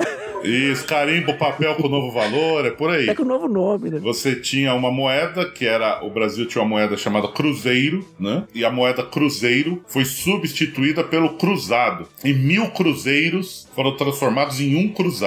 E, se, e se iniciava, todos os, todos os salários foram mantidos pela média dos últimos seis meses antes do plano e ganharam um abono de 8%. Essa é uma questão importante do plano, tá? Todos, ó, pensa comigo, ó, os preços foram congelados, os salários foram ajustados com um abono e o salário mínimo recebeu um abono de 15%. O que que aconteceu? Os preços estão congelados e a população com maior renda, né? Foi todo mundo pro mercado. Houve um grande, uma grande corrida ao consumo, né? Uma grande corrida ao consumo. Até porque havia uma demanda reprimida. As pessoas estavam com dificuldade de consumir anteriormente, porque afinal a inflação corroía o poder de compra dos salários, né? E, e outra medida importante é que o governo congelou o câmbio também. Então manteve um câmbio fixo de algo próximo de 14 cruzados por dólar, o que facilitou também muita importação nesse momento. Importação para bens de consumo e não para bens de capital, para desenvolvimento econômico, não. Importou-se bens de consumo, principalmente cam- as camadas médias e altas da sociedade começaram a trazer vinho importado, carro importado e outras coisas importadas. Então isso era um problema, porque ah, trazia um desequilíbrio na balança comercial brasileira muito sério, que impactava na balança de eh, do país com o cenário internacional. E o país que precisava fazer divisas para bancar a sua dívida externa, precisava de dólares para pagar os juros da sua dívida externa, começava a ter um buraco da balança de pagamentos e ao invés de, ao invés de incorporar dólar, você estava gastando, né, no mercado externo consumindo. Pra comprar bugiganga. Para comprar, é, comprar pipa. E isso trouxe uma série de problemas para o plano, que passou a ser insustentável, tanto do ponto de vista do setor externo, e passou a ser insustentável a manutenção do congelamento. O Dilson Funaro tinha o projeto de manter o congelamento por três meses. Tinha eleição. É. Quando fez o congelamento e a população foi, pôde comprar, ia lá com a tabela da Sunab. Sunab, Sunab. Você mais jovem, pergunta lá pra sua mãe. Fiscais do Sarney. As- a- tinha o brochinho do fiscal do Sarney. Pergunta lá pra sua mãe, pro seu pai, que o supermercado. Pergunta, mãe, você foi, você foi fiscal do Sarney, mãe? Com a tabela da Sunab na mão e o brochinho fiscal do Sarney. Pra exigir do supermercado pagar o valor do congelamento. E tinham cenas grotescas, chamavam-se a polícia, era gerente de supermercado sendo Tem algemado. esquete dos trapalhões sobre esse tema. É fiscalização da Sunapa. Cadê? Cadê o gerente? Fiscalização da Sunapa. Não precisa gritar tanto, qual é o problema? Eu sou o gerente. Eu sou o fiscal do presidente. Ah, é? É. Mas eu- eu não estou vendo o crachá de fiscal do presidente. Isso aqui não tá vendo, não? Quer isso aqui? amigo, mas bigode nunca foi documento pra ninguém. Vai dizer que o bigode do homem não tem firma reconhecida? Não, não. Ah, eu não disse isso, mas você falou. Falou e é multa. É multa! Sim, sim. Crime à economia popular. Era uma coisa in- inacreditável. Vocês encontram, a gente vai deixar uns links pra vocês no YouTube. Tem reportagens da época, essa coisa que o Leandro falou. A população ficava revoltada. Chama a polícia. Vinha um polícia assim de Fusca. Ah, cadê esse mercadinho lá? A vendinha do Zé aumentou. A gente viu ele aqui tabelando, aumentando o preço e tal. E prendia o cara e tudo mais. É porque a gente tem que ter uma dimensão, ô Marcelo, que eu acho que é muito importante, que às vezes. Quer dizer, se você teve aumento, se você tá. Os preços estão congelados, mas os custos de produção continuavam aumentando. Continuava. Uhum. Então havia um grande, eh, uma grande, um grande desequilíbrio em relação a isso. Então, evidentemente que os produtores e os comerciantes passaram a, a não aceitar vender pelo preço da tabela, porque não tinha, não, não tinham margem de lucro, né? Perdiam significativamente a margem de lucro desse processo. Além da criação do plano cruzado, o Sarney passou a cuidar da sua imagem perante o país. Ele inaugura um programa de rádio semanal chamado Conversa ao Pé do Rádio. Pouca gente se deu conta, mas o título do programa era uma imitação barata de um programa de rádio do presidente dos Estados Unidos, Franklin Delano Roosevelt, ainda durante a Segunda Guerra, chamado Conversas ao Pé da Lareira. Então o Sarney vai repetir o mesmo estilo do presidente Roosevelt com uma maneira informal de falar ao povo. E é claro que ah, o sucesso inicial do plano cruzado fez com que os índices de popularidade do Sarney chegassem lá nas alturas. E aí, até é importante a gente lembrar, né? A questão do, do fiscal do Sarney era justamente isso: era fiscal do Sarney, não era uma- o fiscal em nome da nação, ou em nome do povo, ou dos interesses do país, mas era em nome do presidente. E o plano de estabilização da economia tinha um slogan: tem que dar certo. E aí começou a surgir, que é aquela experiência brasileira que a gente sabe que a gente tenta dar um jeito nas coisas, etc. Começou a surgir a prática do chamado ágil. Sim. Não sei se vocês se eu lembram. lembro, lembro. Você comprava as coisas com o preço da tabela, mais um caraminguá ali pra poder negociar a venda do produto, certo? O faz-me rir. É, um faz-me rir, exatamente. Se eu tenho aí uma, uma carne, tenho, mas tem que pagar mais. Havia uma inflação que não estava aparecendo nos, nos dados oficiais, né? Porque isso era extraoficial, né? O congelamento foi mantido é, de uma- quase o ano todo de 86 com objetivos políticos, né? Porque tinha uma eleição para governador e eleição para constituinte no final do ano. E em novembro de 86 o governo arrebentou, ganhou 24 estados, acho que perdeu dois. É, e e fez, fez maioria absoluta na Câmara de Deputados e Senadores, tendo maioria na constituinte também, mas o plano já estava fracassado. Por esses dois aspectos, pela questão externa e pelo congelamento que acelerou o consumo, gerou desabastecimento, né? E uma série de problemas. Então a deterioração do balanço de pagamentos e a deterioração dos custos de produção e dos preços ah, levaram a- ao, ao plano cruzado fazer água já a partir do final do, da segunda metade dos, de 86. Já se sabia que o plano estava naufragando. É, e tem uma coisa importante também disso que a gente precisa lembrar. Quando a gente fala de toda essa tabelação e tudo mais, a gente tá falando de economia formal. A gente tem que pensar num Brasil dos anos 80, do quanto girava também a economia informal, né? De trabalhadores fora de carteira, de produtos vendidos fora de nota fiscal e tudo mais. Se hoje, né, ainda a gente tem várias relações aí de impostos com, com nota fiscal e tudo mais, a gente falando nos anos 80, isso era bem diferente, né? Então, o plano cruzado ele não conseguiu dar conta da, de, de pensar a economia informal do país, que é uma coisa que mexe muito, assim. A gente tem visto aí, nos últimos anos, por exemplo, todo o debate que está sendo feito né, a respeito do o, o, o cara que faz pote é Opa. empreendedor, não é, né? To- Toda essa coisa aí, assim, tipo, né, assim, não, a gente pode considerar qualquer tipo de emprego, né, empre- assim, a as ta- os índices no Brasil hoje cresceram, cresceram aí de, de, de- de emprego. Tá, mas o que que tá sendo considerado emprego? Né, o cara que tá no sinal com malabares, ele pode ser considerado empregado? Né, porque mudou, mudou a forma de a gente entender. E aí é importante a gente pensar no, dentro desses aspectos ainda que, que, que o Leandro Torelli trouxe, mas é importante a gente pensar que você não consegue dar conta no Brasil também de, de olhar para esses aspectos informais, que são importantes. Quando a gente fala de Brasil, é importantíssimo, né? Isso é interessante porque hoje você vai ter, o ouvinte vai poder encontrar portagens, de vídeo, de jornal, nesse momento, eh, do congelamento, das fiscalizações e do desabastecimento. Então o ouvinte pode fazer uma experiência na sua cidade, conversar com alguém, se ele for mais novo, dependendo da idade, né? Mas lembrar desse momento de desabastecimento, que é um momento, por exemplo, faltava carne, em muitas cidades começou a surgir aquelas coisas assim de gente vendendo eh, linguiça de carne de cachorro. E a coisa da polícia ir lá pegar o boi na, na fazenda e botar no supermercado. Buscar o boi no no pasto. Buscar o no pasto. Ao a que nível, né, nós chegamos. A gente tem, a gente é campeão de baixando o nível, né? Mas esse, esse é um momento especial que, que a polícia foi buscar carne no pasto, né? É, o governador Orestes Quercia em São Paulo tinha, ele tinha criado uma, uma espécie de, ah, vamos falar, é, hum, agentes especiais da Polícia Civil do Estado responsáveis por, por averiguar esse tipo de, de questão, né? Então eles iam mesmo pro, pro campo, né? Pro, pro espaço de produção de alimentos para ver quem é que estava segurando o produto, quem é que não estava liberando. E cenas desse tipo, gente saindo algemada, presa, porque era. É um período muito é, dramático, né? Porque, evidentemente, é uma situação dramática da, da- da- do cenário brasileiro, mas pitoresco, né? Que hoje a gente olha e. Mas quem viveu aquele momento sabe a- o drama, né?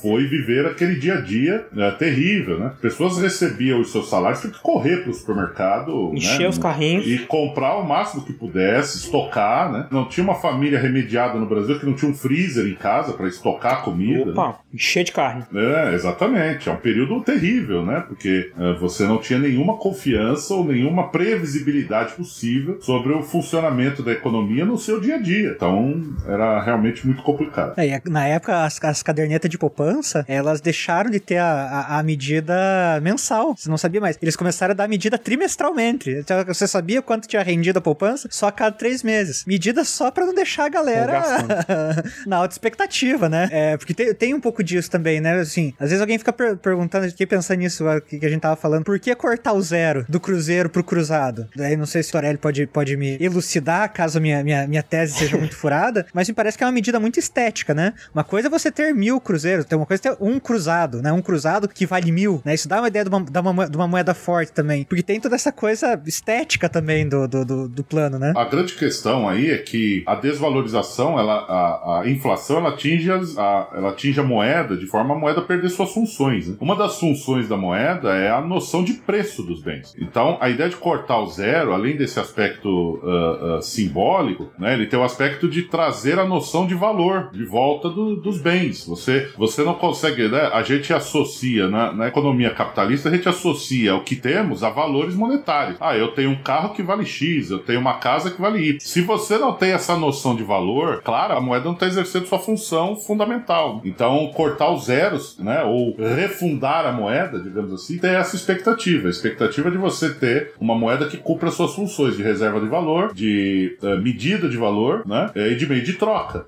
né? Se, se a moeda não, não funciona operando, garantindo esses elementos, ela, ela vai perder do seu papel. Tanto que era muito comum nos anos 80 as pessoas operarem em dólar no Brasil. Quem tinha condições operava em dólar, porque é uma moeda que te dava previsibilidade de valor, né? De sentido de sentido de posse de, de bens, né? Na forma líquida, né? Na forma moeda. Então, ao, ao reformular a moeda, você está você tá tentando fazer com que ela tenha recuperado os seus, as suas funções.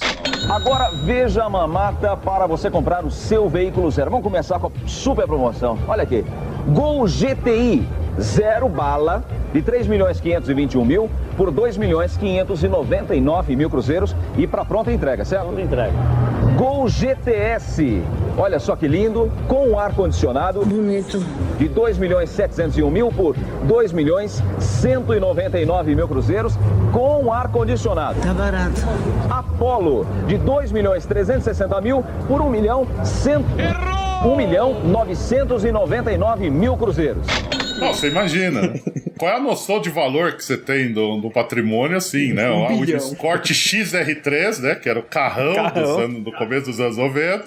É, que, o, o, Rapa- o Rapazola, que tinha um Escort XR3, ele se sentia, né? A última bolacha do pacote. Um bilhão E aí, conversível, então. É, e custava lá um bilhão de reais, né? Na promoção da concessionária. Então, é difícil.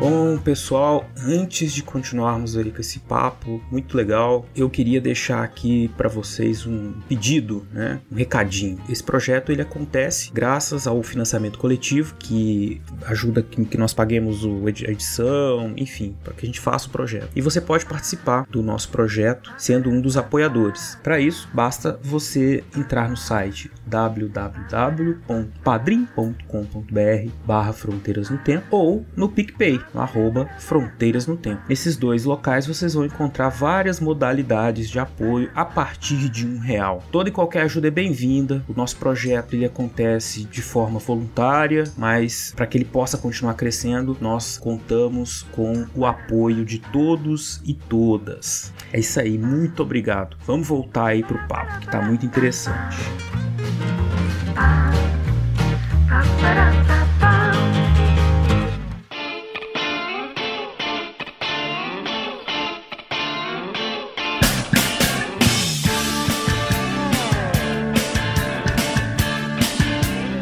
Teve um outro ponto importante, Leandro, que você falou lá atrás dessa discussão, é que foi a discussão da inflação e da dívida. E o governo Sarney se atrapalhou de maneira assim gigantesca com a dívida interna e especialmente com a dívida externa. Fala um pouco para o nosso ouvinte sobre esse processo. O déficit do governo Sarney, o Brasil operava em déficit de 8, 10% do PIB anual, né? Um déficit absurdo. E isso estava muito associado ao próprio pro problema inflacionário, porque imagina você, quando a gente, é um efeito que a gente chama de Oliveira Tanzi, né? Que são dois economistas que discutiram o tema. O fato gerador do imposto, né? Então, quando você vai pagar agora, tá todo mundo aí tendo que daqui a pouco, ou já fez, ou está em processo de fazer a sua declaração de imposto de renda. Estamos fazendo isso agora referente ao, ao ano fiscal de 2022, certo? Então, nós vamos pagar o imposto agora, quatro, cinco meses depois, dos seus, do seu efeito gerador mais próximo. Isso numa economia inflacionária deteriora profundamente as contas públicas. Né? Porque o, o, governo vai receber os recursos em valores de cinco meses atrás, numa inflação de 20%, 30% ao mês, né? É, evidentemente que o governo vai ter sérios problemas, porque ele vai receber um valor muito defasado em relação ao fato gerador do imposto. Então as contas públicas só se deterioram nesse sentido. Há um segundo aspecto, que era o aspecto do absoluto descontrole dos gastos, a,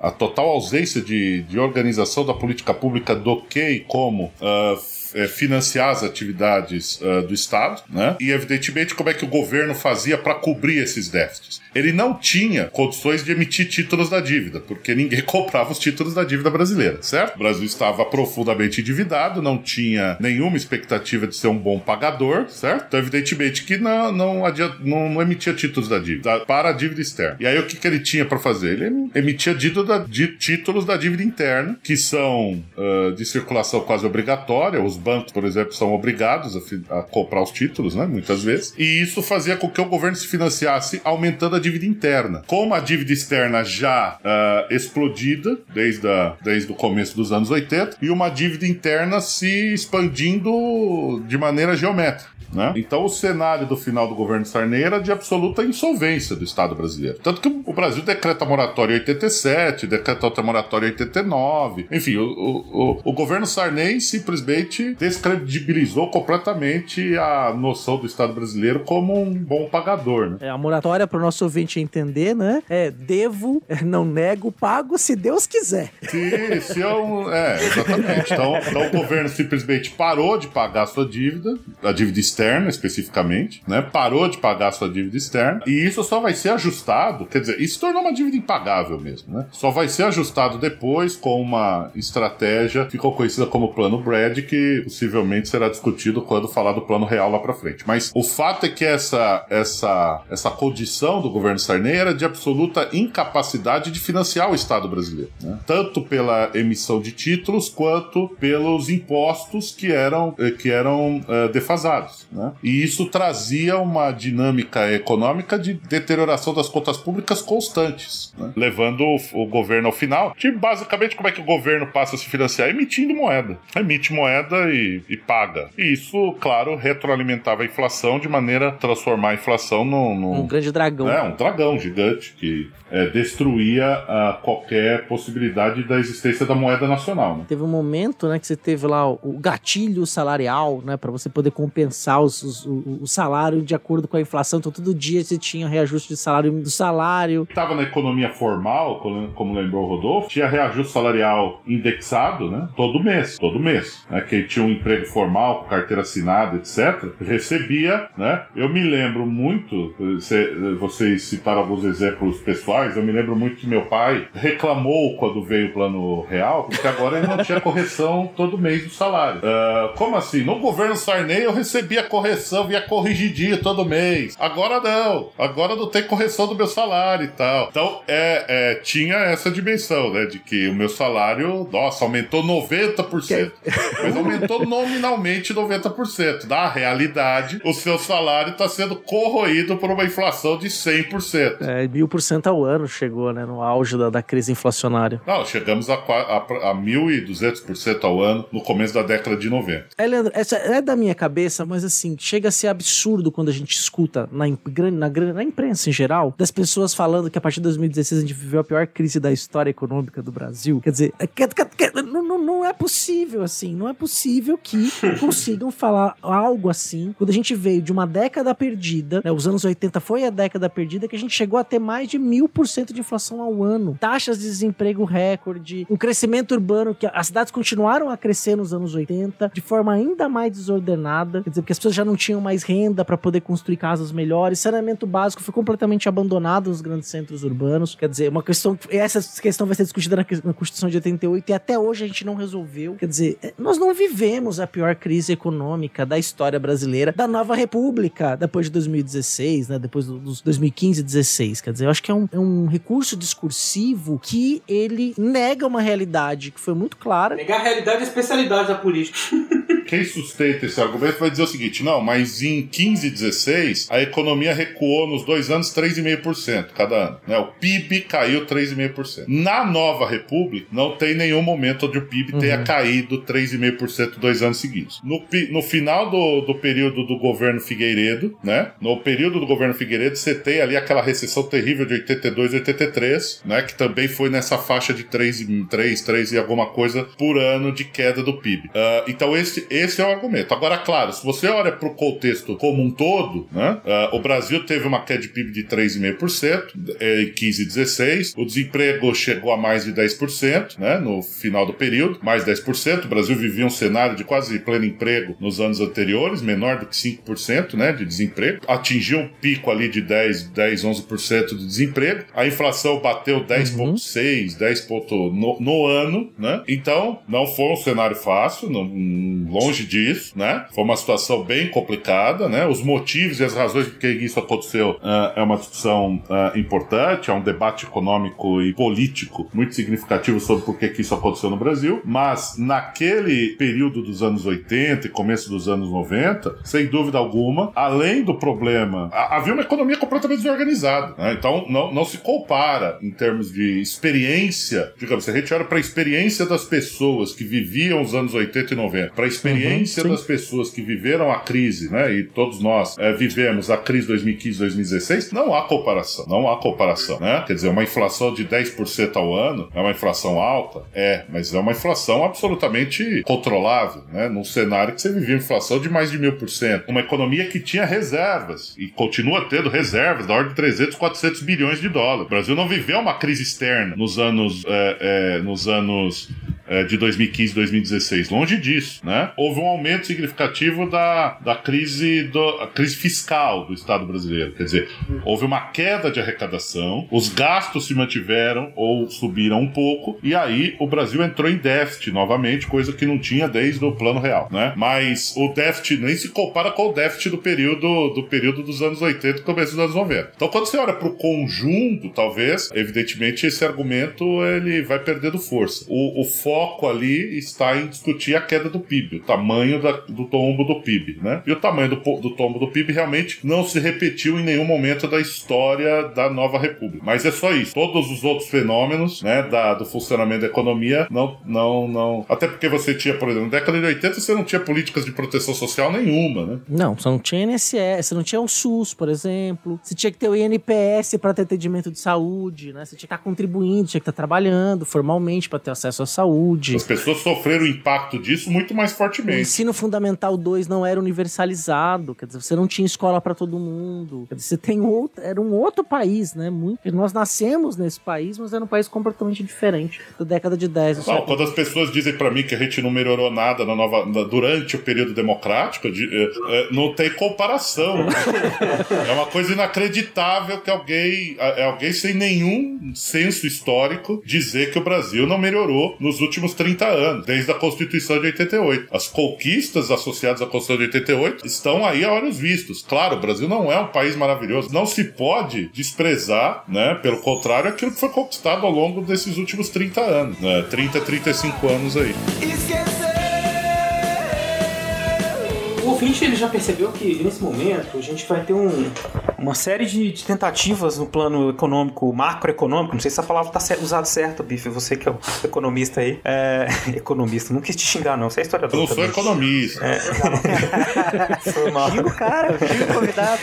É, muitos planos, expectativas, mas assim, do ponto de vista social e cultural, tem uma efervescência muito grande com essa retomada de certas liberdades, o fim da censura. Então você tem muita gente criando coisas na televisão, experimentando, no cinema, né? Apesar da falta de dinheiro, né? É, mas tem muita coisa. Coisa na- de gosto muito duvidoso até também, né? Vou dizer. Mas aí a gente, é polêmico. Vai ter gente que tem, tem nostalgia dos filmes na TV Manchete, nos anos 80, nos anos 90. Nascimento do pornô brasileiro, né? Jogou a chanchada fora e ficou só o pornô. A banheira do Gugu. É, isso aí já é anos 90, tá vendo? Já é a retomada do crescimento.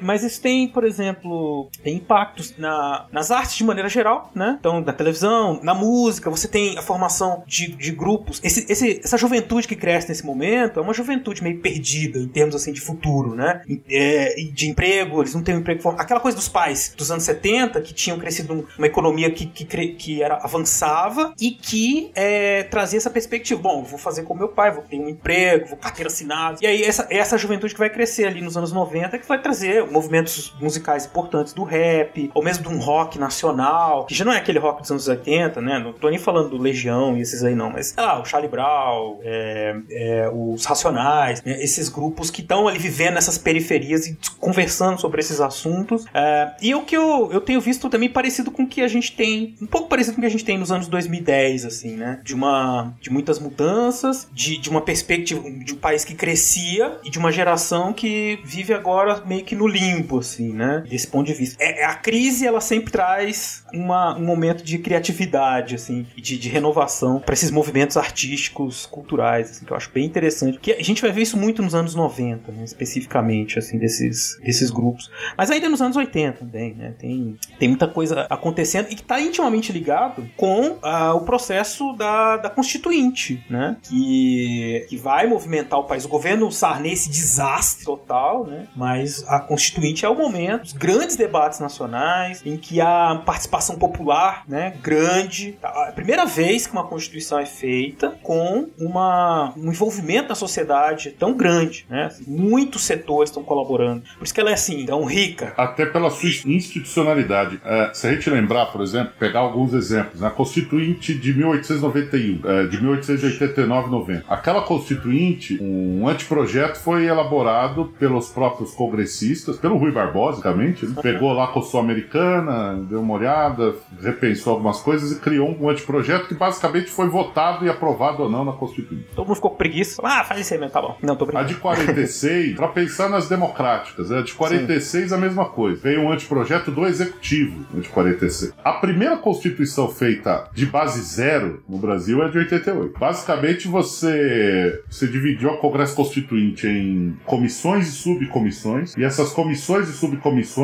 podiam receber sugestões de todos os órgãos de classe, toda a organização, cida- os cidadãos. Existia uma parceria lá com a Rede Globo Televisão, que fez uma campanha para que as pessoas participassem da Constituinte enviando, e as pessoas recebiam em casa uma carta selada, né? Porque na época tinha que mandar por carta. tá Ah, certo? isso aí, tem que avisar os mais Então jovens. você- é, isso. Aí você fazia, você já recebia a carta com o selo, a, a Globo financiou milhões de selos para a população mandar suas sugestões à Constituinte. E essa documentação está toda reunida, aliás, pouco estudada pelos Dá historiadores. uma, dá uma tese aí, dá uma bela de uma tese. É, dá, oh, uma tese né, como, é, dessa participação popular, de que forma a população via a elaboração de um texto constitucional. Né? E houve uma. Assim, a quantidade de audiências públicas é uma coisa impensável. O- hoje eu duvido que nós faríamos a quantidade de audiências públicas que foram feitas no Brasil inteiro para realizar a Constituição de 1988. É sem dúvida a maior experiência democrática popular que o Brasil experimentou. Eu, eu, eu, eu não tenho dúvida dessa afirmação. E digo mais: o primeiro regimento, porque depois teve o segundo regimento que foi mexido pelo Centrão, foi criado pelo Sarney. Mas o primeiro regimento dava tal autonomia às subcomissões, porque presta atenção, cada subcomissão tinha 22 membros. Né? Tô falando isso baseado num artigo da professora Sandra Gomes, que foi publicado na revista Dados sobre as, as condições institucionais da Constituição de 88. Cada subcomissão tinha em torno de 20 membros, 22 membros. Aquilo que era aprovado na subcomissão, e aí ia para a comissão, a comissão aprovava, tinha 60, 70 membros. Isso que era aprovado na subcomissão e na comissão com 20, 20 e 70 membros, só podia ser rejeitado no pleno. Na plenária? Na plenária. E aí você tinha que reunir 250 votos para rejeitar. Olha aí.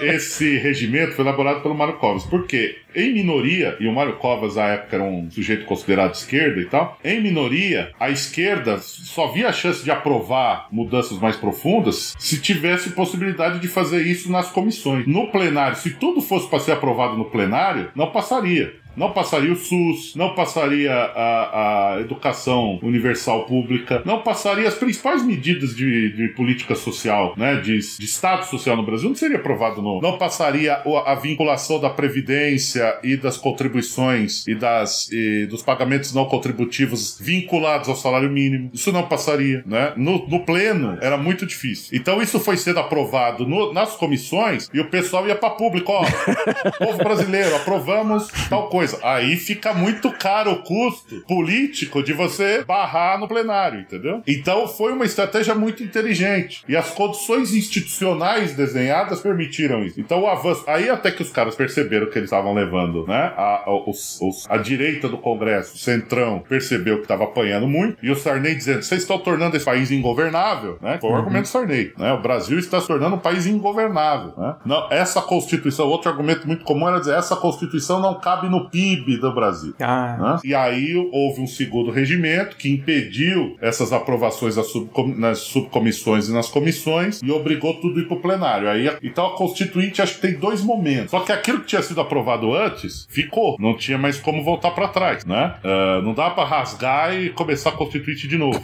Baixar o Dom Pedro, né? É. Então ficou.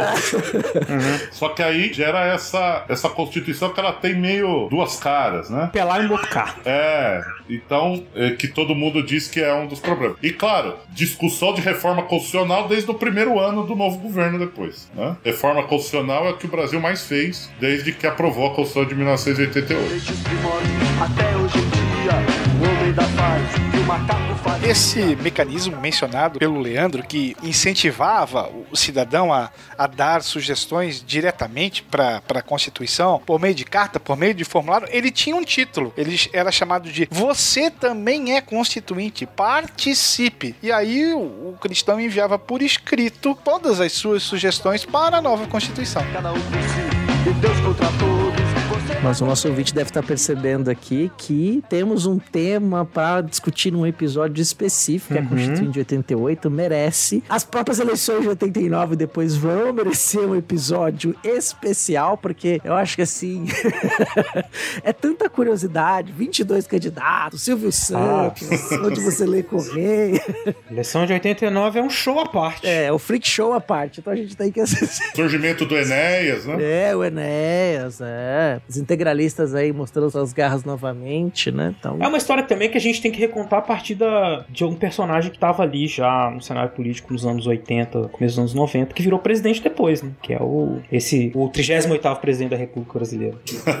que está foragido. É, e é engraçado, né? Porque o Maluf, ele vai ter depois, ele perde as eleições indiretas e vai ter um capital político gigantesco. O Fernando Henrique faz um acordo político com o Maluf para o Maluf não concorrer à presidência em 98, né? Quer dizer, no ano da reeleição. E o Maluf vai ser, vai, vai ser prefeito da cidade de São Paulo, quase foi governador do, do- governador, foi eleito. Quer dizer, ele tinha ali um eleitorado de filhotes da, que ah, gostavam dos filhotes da ditadura. Filhotes! Tudo aí, malufista! Malufista! Golpistas! Filhotes da ditadura! E isso foi repaginado no- na década de 10, né, do século 21 e deu o que deu a partir de 2018, né? Então a gente sabe muito bem onde essa história vai terminar. Mas por quê? Né? E aí é isso, né? A gente falou isso no Historicidade agora, Marcelo e eu, é, no encerramento, quer dizer, a anistia geral e restrita não matou a ditadura, muito pelo contrário. Ah. né? Quer dizer, a próprio governo Sarney, o, o Sarney tendo conseguido tomar posse de uma forma que não era pra tomar e concluir o governo, passar a faixa pro seu sucessor, né? Quer dizer, é isso. Não, mas ele não passa faixa, né? Ele não passa faixa pro Collor, né? Também. Esqueci desse detalhe. É, ele não foi eleito, quer dizer, o, o primeiro presidente eleito que passa a faixa é o Fernando Henrique pro Lula, né? Primeiro, Mas ele, o Sarney passa a faixa pro Collor, mas ele não foi eleito de forma direta. né? Então, quer dizer, você vai ter ali depois, até o- você vai ter um impeachment depois e a República se mantém, né? No, o regime não, não acaba, volta à ditadura, nada disso. Quer dizer, mas são as cenas pros próximos episódios que a história republicana do Brasil é a nossa história, nos apaixona muito aqui no Fronteiras. Já tá aberto o convite pro Leandro participar também dos nossos próximos episódios aí na temática. Muito bem. Eu acho que o assunto não acaba, porque é isso. A gente tem a Constituinte, que termina ali em 88, em 89 a gente tem a eleição, como você já falou. Todos os embrólios que envolvem as discussões políticas que, que passam pela eleição de 89. A gente passou esse episódio inteiro só no final que a gente falou dos filhotes da ditadura, mas eu acho que essa frase do Brizola cabe mais pra discutir a eleição de 89, né? Que é frase emblemática do, Tá na abertura Tá do na abertura programa, do programa, então né? você já sabe que- Filhotes da ditadura. Vamos, vamos fazer assim uma rodada de, de considerações finais, que não são finais, porque eu tô dizendo que o assunto ele tá ligado a todos os outros. Essa coisa da inflação vira um personagem político, uma pauta política que leva à eleição do Fernando Henrique Cardoso, 94, com o plano real. Tem até filme sobre o plano real. É um negócio louco, assim, de, de- de, né, um renascimento quase do Brasil. E o, e o Sarney tá aí ainda, O né? Sarney, sumiu, não. é. É, Ah, Tá quase todo mundo aí ainda, assim, tipo... Quem não morreu tá aí.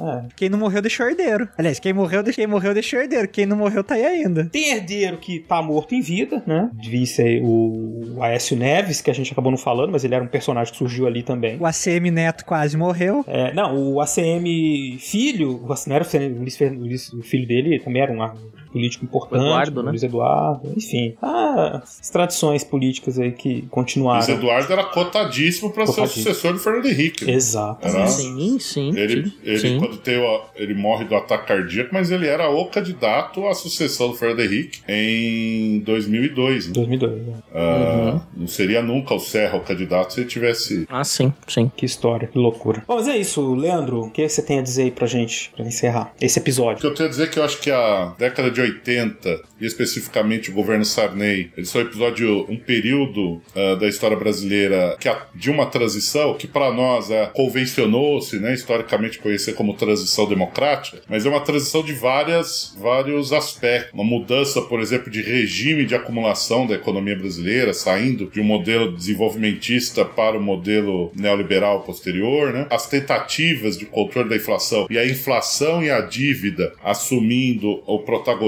do debate econômico. A mudança da abertura também permite, como você lembrou, transformações no campo cultural que vão ditar o, o ritmo das nossas manifestações depois. Uma coisa que a gente não destacou, mas que vai ganhar importância nos anos 90, é o crescimento ah, do movimento social talvez mais importante da nova república naquele momento, que é o movimento social dos trabalhadores sem terra, que surge em 84 e ganha um dinamismo e uma importância significativa ao longo dos anos 90 e que hoje tem uma, um papel aí na lógica da construção de uma agricultura que não, não se subordina aos ditames do chamado agronegócio e dos interesses mercadológicos, puramente. Né? E nós temos a, a própria ideia, esse argumento da década perdida, como um argumento principalmente do campo econômico, mas ah, eu gostaria de destacar que a década onde a gente conseguiu encerrar um período dramático da história brasileira, que é a ditadura durou 21 anos, né? e conseguiu construir de maneira muito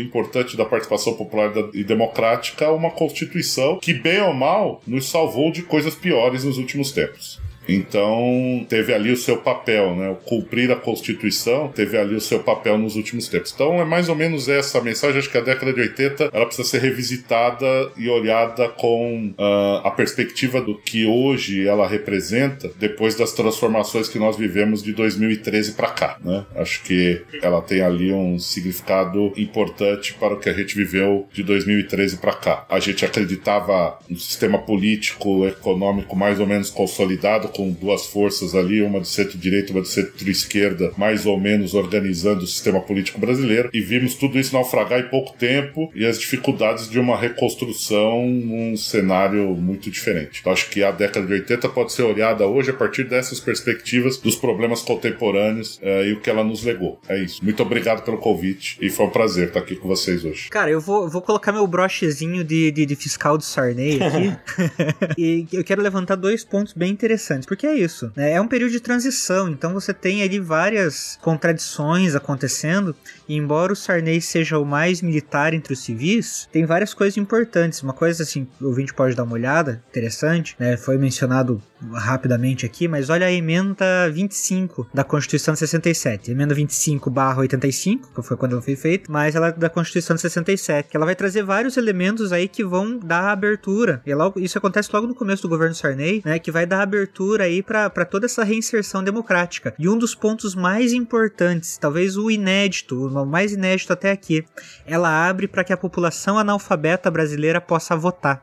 Já fazia mais de 100 anos que isso não era permitido né, constitucionalmente no país. E aí você abre para isso. E quando você pensa o grau de analfabetismo brasileiro, né, hoje, no período assim e tal, você entende o quão significativo é isso para o que a gente vai ver depois lá na, na- no processo da constituinte, né? Como o Torelli bem colocou, as pessoas geral, né, que estavam lá podiam simplesmente colocar um projeto de país, né, projeto de lei, alguma coisa assim para ser votado. E aí você tem a ideia de que os analfabetos podem participar da vida pública, né? Isso traz uma inclusão no Brasil que mesmo em períodos mais de- tão democráticos quanto isso não tinha acontecido, né? E outra coisa interessante também do governo Sarney, que vai permear essas discussões aí também a respeito de política e economia externa e tudo mais, é a aproximação do governo Sarney com países como Argentina, Uruguai, depois vai conversar com Cuba também, né? O que é importantíssimo para esse período. Mas o importante, o importante aqui, essa abertura, que é uma coisa que assim, você não tinha tão claro no, no, no governo, no suposto governo Tancredo, mas que no governo Sarney isso se faz presente. Quando o Brasil decreta moratória, não vai pagar a dívida pública, né? A dívida externa e tudo mais, ele faz isso não sozinho, mas faz isso em conjunto com o Uruguai, né? E com um pouco o modelo argentino. Parte do plano cruzado também é feito com base no modelo argentino. Então aqui nós temos finalmente o Brasil se aproximando dessa América Latina, desse Cone Sul e tudo mais, que a gente pode dizer que é um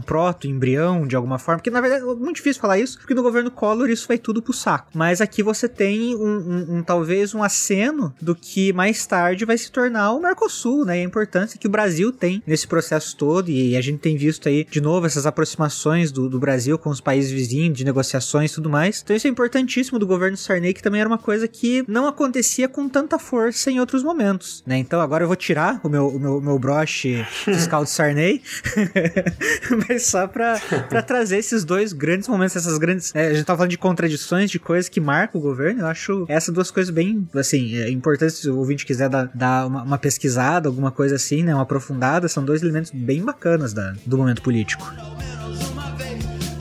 Eu acho impressionante como a- uma opinião pública de quase 100% vai passar a índices baixíssimos em pouco mais ou um pouco menos de um ano e meio quando o plano cruzado faz água. E a imagem do Sarney estava tão queimada que no dia 25 de junho de 87 ele resolve fazer uma visita no centro do Rio de Janeiro e os manifestantes cercam o ônibus deles e tudo mais. E aí, eh, voltando ao que eu havia mencionado lá no começo, volta-se os bordões que ficaram famosos na época, né? Fora Sarney, show Sarney, Sarney salafrário está roubando meu salário. E esse aqui é, é- tem um quê especial? Sarney ladrão Pinochet do Maranhão.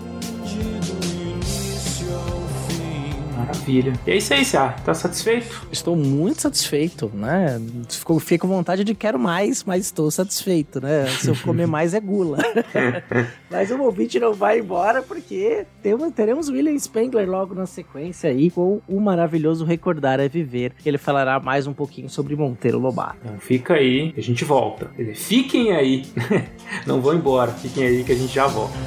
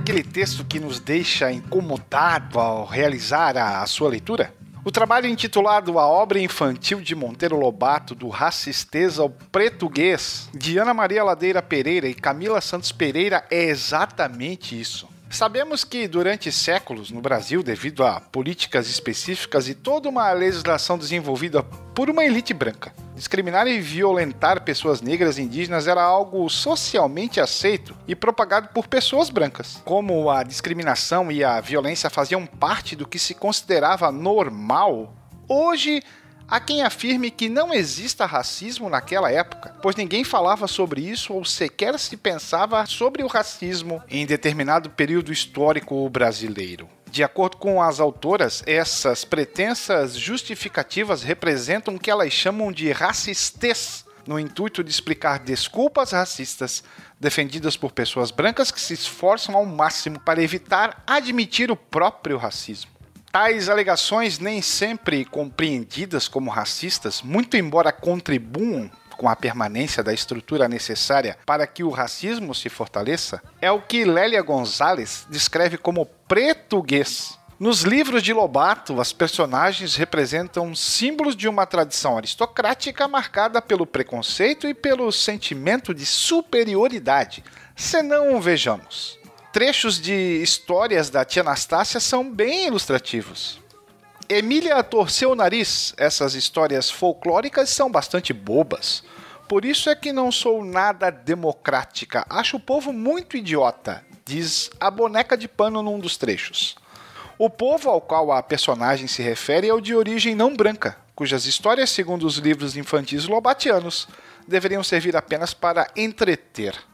Observamos o recorte de uma possível visibilidade da cultura afro-brasileira reduzido ao folclore, o que é apontado por Conceição Evaristo como algo recorrente na literatura de autoria branca nacional. Quase a totalidade das 40 narrativas que a idosa negra conta é enxovalhada pelo exigente público, nas palavras de Monteiro Lobato.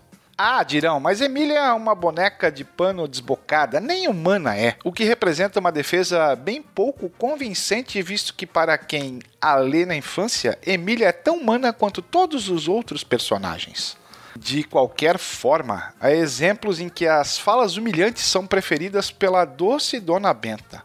Que é o povo? São essas pobres tias velhas como Nastácia, sem cultura nenhuma, que nem ler sabem, e que outra coisa não fazem senão ouvir as histórias de outras criaturas igualmente ignorantes e passá-las para outros ouvidos mais adulterados ainda. Os saberes da tia Anastácia são profundamente desvalorizados, desde que não tenham relação com os ofícios domésticos.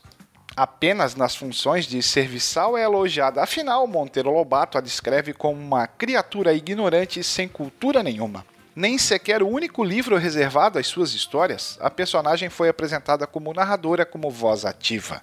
Quem justifica esse tratamento como adequado na época em que foi escrito, teria a bondade de nos explicar o que está em jogo ao reforçar a mensagem de inferioridade do povo nos dias atuais? Lobato escreveu pensando que seria lido para e por crianças brancas, netas e bisnetas de outras donas bentas. Hoje, nas escolas públicas brasileiras, seus livros são lidos também para crianças que são netas e bisnetas de outras tias Nastácias, classificadas por ele como parte da barbárie humana e da decadência social.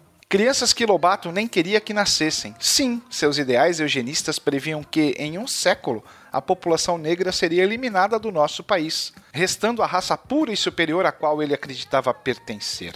O que será que os livros do sítio do Pica-Pau Amarelo no século XXI dizem à meninada negra indígena que, para os eugenistas, era preferível que jamais tivesse existido? E por que devemos nos importar com isso?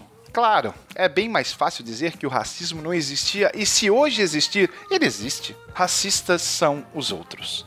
De algum lugar do tempo para o Fronteiras, eu sou William Spengler.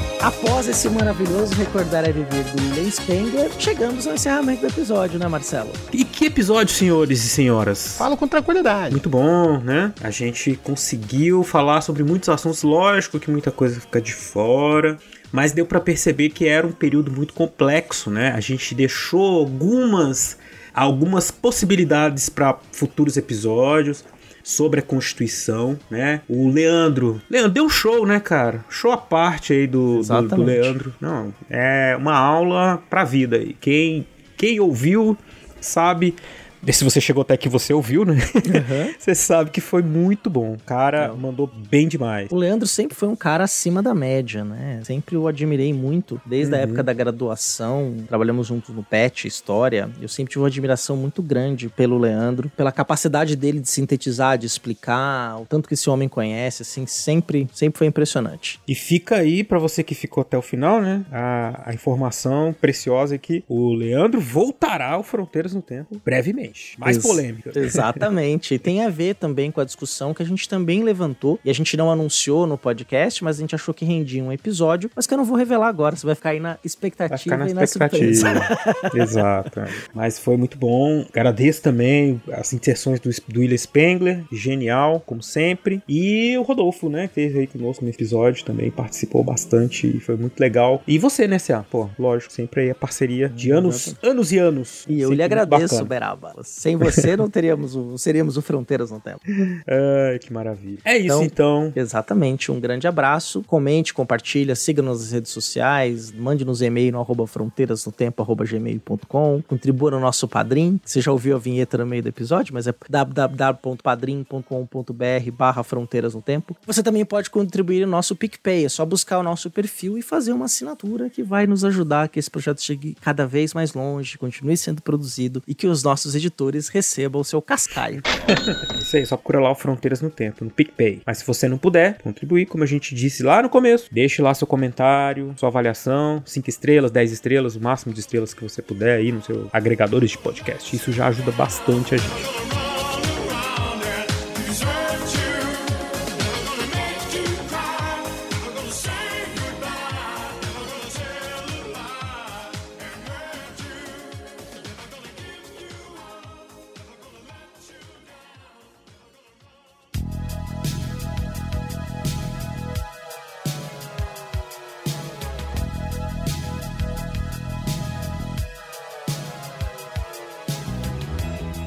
Claro, né, não pode faltar no episódio o agradecimento às pessoas que contribuem de forma significativa para que o Fronteiras no Tempo continue existindo, que são nossas madrinhas e os nossos padrinhos.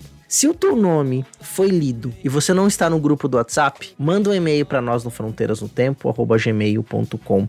Ou se você é nosso padrinho ou madrinha e seu nome não apareceu aqui, nos avise que no próximo terá agradecimento especial, que às vezes acontece falhas, não é? Mas se você não está em nenhuma das duas situações, mas quer contribuir com a gente, saiba que você será muito bem-vinda e muito bem-vindo. Estamos precisando de apoio para ampliar o projeto. Será muito bem-vinda. Então vamos lá, né? Alexandro de Souza Júnior, Aline Lima, Anderson Paz, André Luiz Santos, André Trapani Costa Pocinholo, Arthur Henrique de Andrade Cornet, Carolina Pereira Leon, Davi Viegas Casarim, Elisnei Menezes de Oliveira, Héctor Ritter, Flávio Henrique Dias Saldanha, João Carlos Ariede Filho, Klaus Henrique de Oliveira, Lucas Aquel, Luciano Abdanur, Manuel Mácias, Marcos Sorrilha, Yara Grise, Neo Adame, Paulo Henrique Dinúnzio, Rafael Machado Saldanha, Rafael Bruno Silva Oliveira, Renata Sanches, Rodrigo Laio Pereira, Rodrigo Alfieiro Rocha, Thomas Beltrani,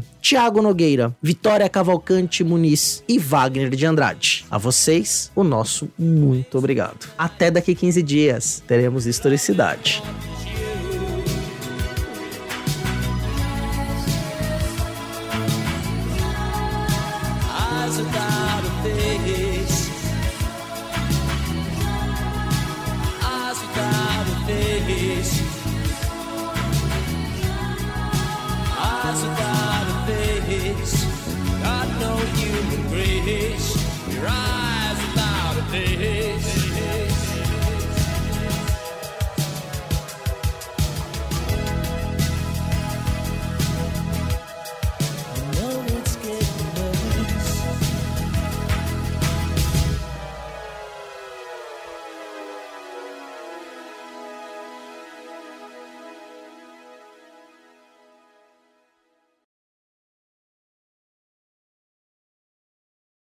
Ô, Beraba, você já, cara, a gente tá falando tanto dos anos 80, você já parou pra pensar que a gente talvez tenha uma perspectiva errada sobre os Thundercats? É, assim, a- a coisa que mais me chama a atenção do Thundercats é que eles eles estavam pelados no começo da série, né? Aí depois que eles puseram roupa, então é um negócio meio chocante, assim, mas beleza. É, que- Tem isso também, né? Você parou pra pensar, né? Eles são um grupo alienígena Hum. que chegam na Terra. Eles estão na Terra, Sim, né? é. É, as pirâmides estão até hoje, né? Então aí. E, e por quê? Porque o defensor da Terra conseguiu destruir os invasores alienígenas, convocando os antigos espíritos do mal. E aí, É. os, os, os Thundercats, que eram os alienígenas invasores, sumiram ou viraram gatos domésticos. E Então você acha que é? o Munra salvou a Terra dos invasores gatos. Porra, é uma boa história, cara. Alguém devia, As pirâmides essa estão aí. Cadê o, o, Palácio dos Thundercats? Nunca foi achado ruínas. Não foi. Nós não temos gatos com polegares opositores, mas múmia a gente ainda tem. Ai, ai, ai. Munra é o Mais herói. uma coisa sem sentido dos anos 80. Totalmente, né? Ah, era muito bom. Aí eu tava vendo também o trailer do Silverhawks. Tem um monte de desenho que a Silverhawks é, é Thundercats versão pássaro. Cara, se você pegar, fazer essa análise de todos esses produtos desenho, só, só loucura, cara. Tem o Machine Man, que era um cara que virava um carro. que nojo. Eu tinha um pesadelo com aquilo Era lá. muito bom aquilo. Bizarro. E tinha, um- e tinha uma Gran série Rock. live action, não tinha? Que o cara que era, um, que era também o cara virava carro, e que era uma máquina inteligente, era- não era super máquina. Super máquina era uma inteligência artificial, né? É, Super Máquina era uma inteligência artificial. Eu não sei, cara. Eu tô Mas misturando acho os que- dois? Acho que eu tô Não, misturando. tinha um Machine Man que era tipo japonês. Era um cara. E ele chamava Machine Man também. Ele aí, virava um- mas uma era, Ferrari, não era, era? tipo. Não, eu sei lá, ele era tipo Jaspion, cara. Eu não sei, não lembro. Ah, sim. Tinha o Metalder também, que era dessas séries É. live actions e tal. Só loucura, cara. É, anos 80. Ai, ai. Thunder! Thunder! Thundercats!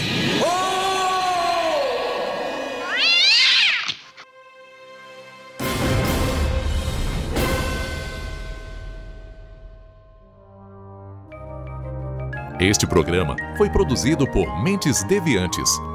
deviante.com.br Esse programa foi editado por Adriano João Videomaker. Produções audiovisuais e podcasts.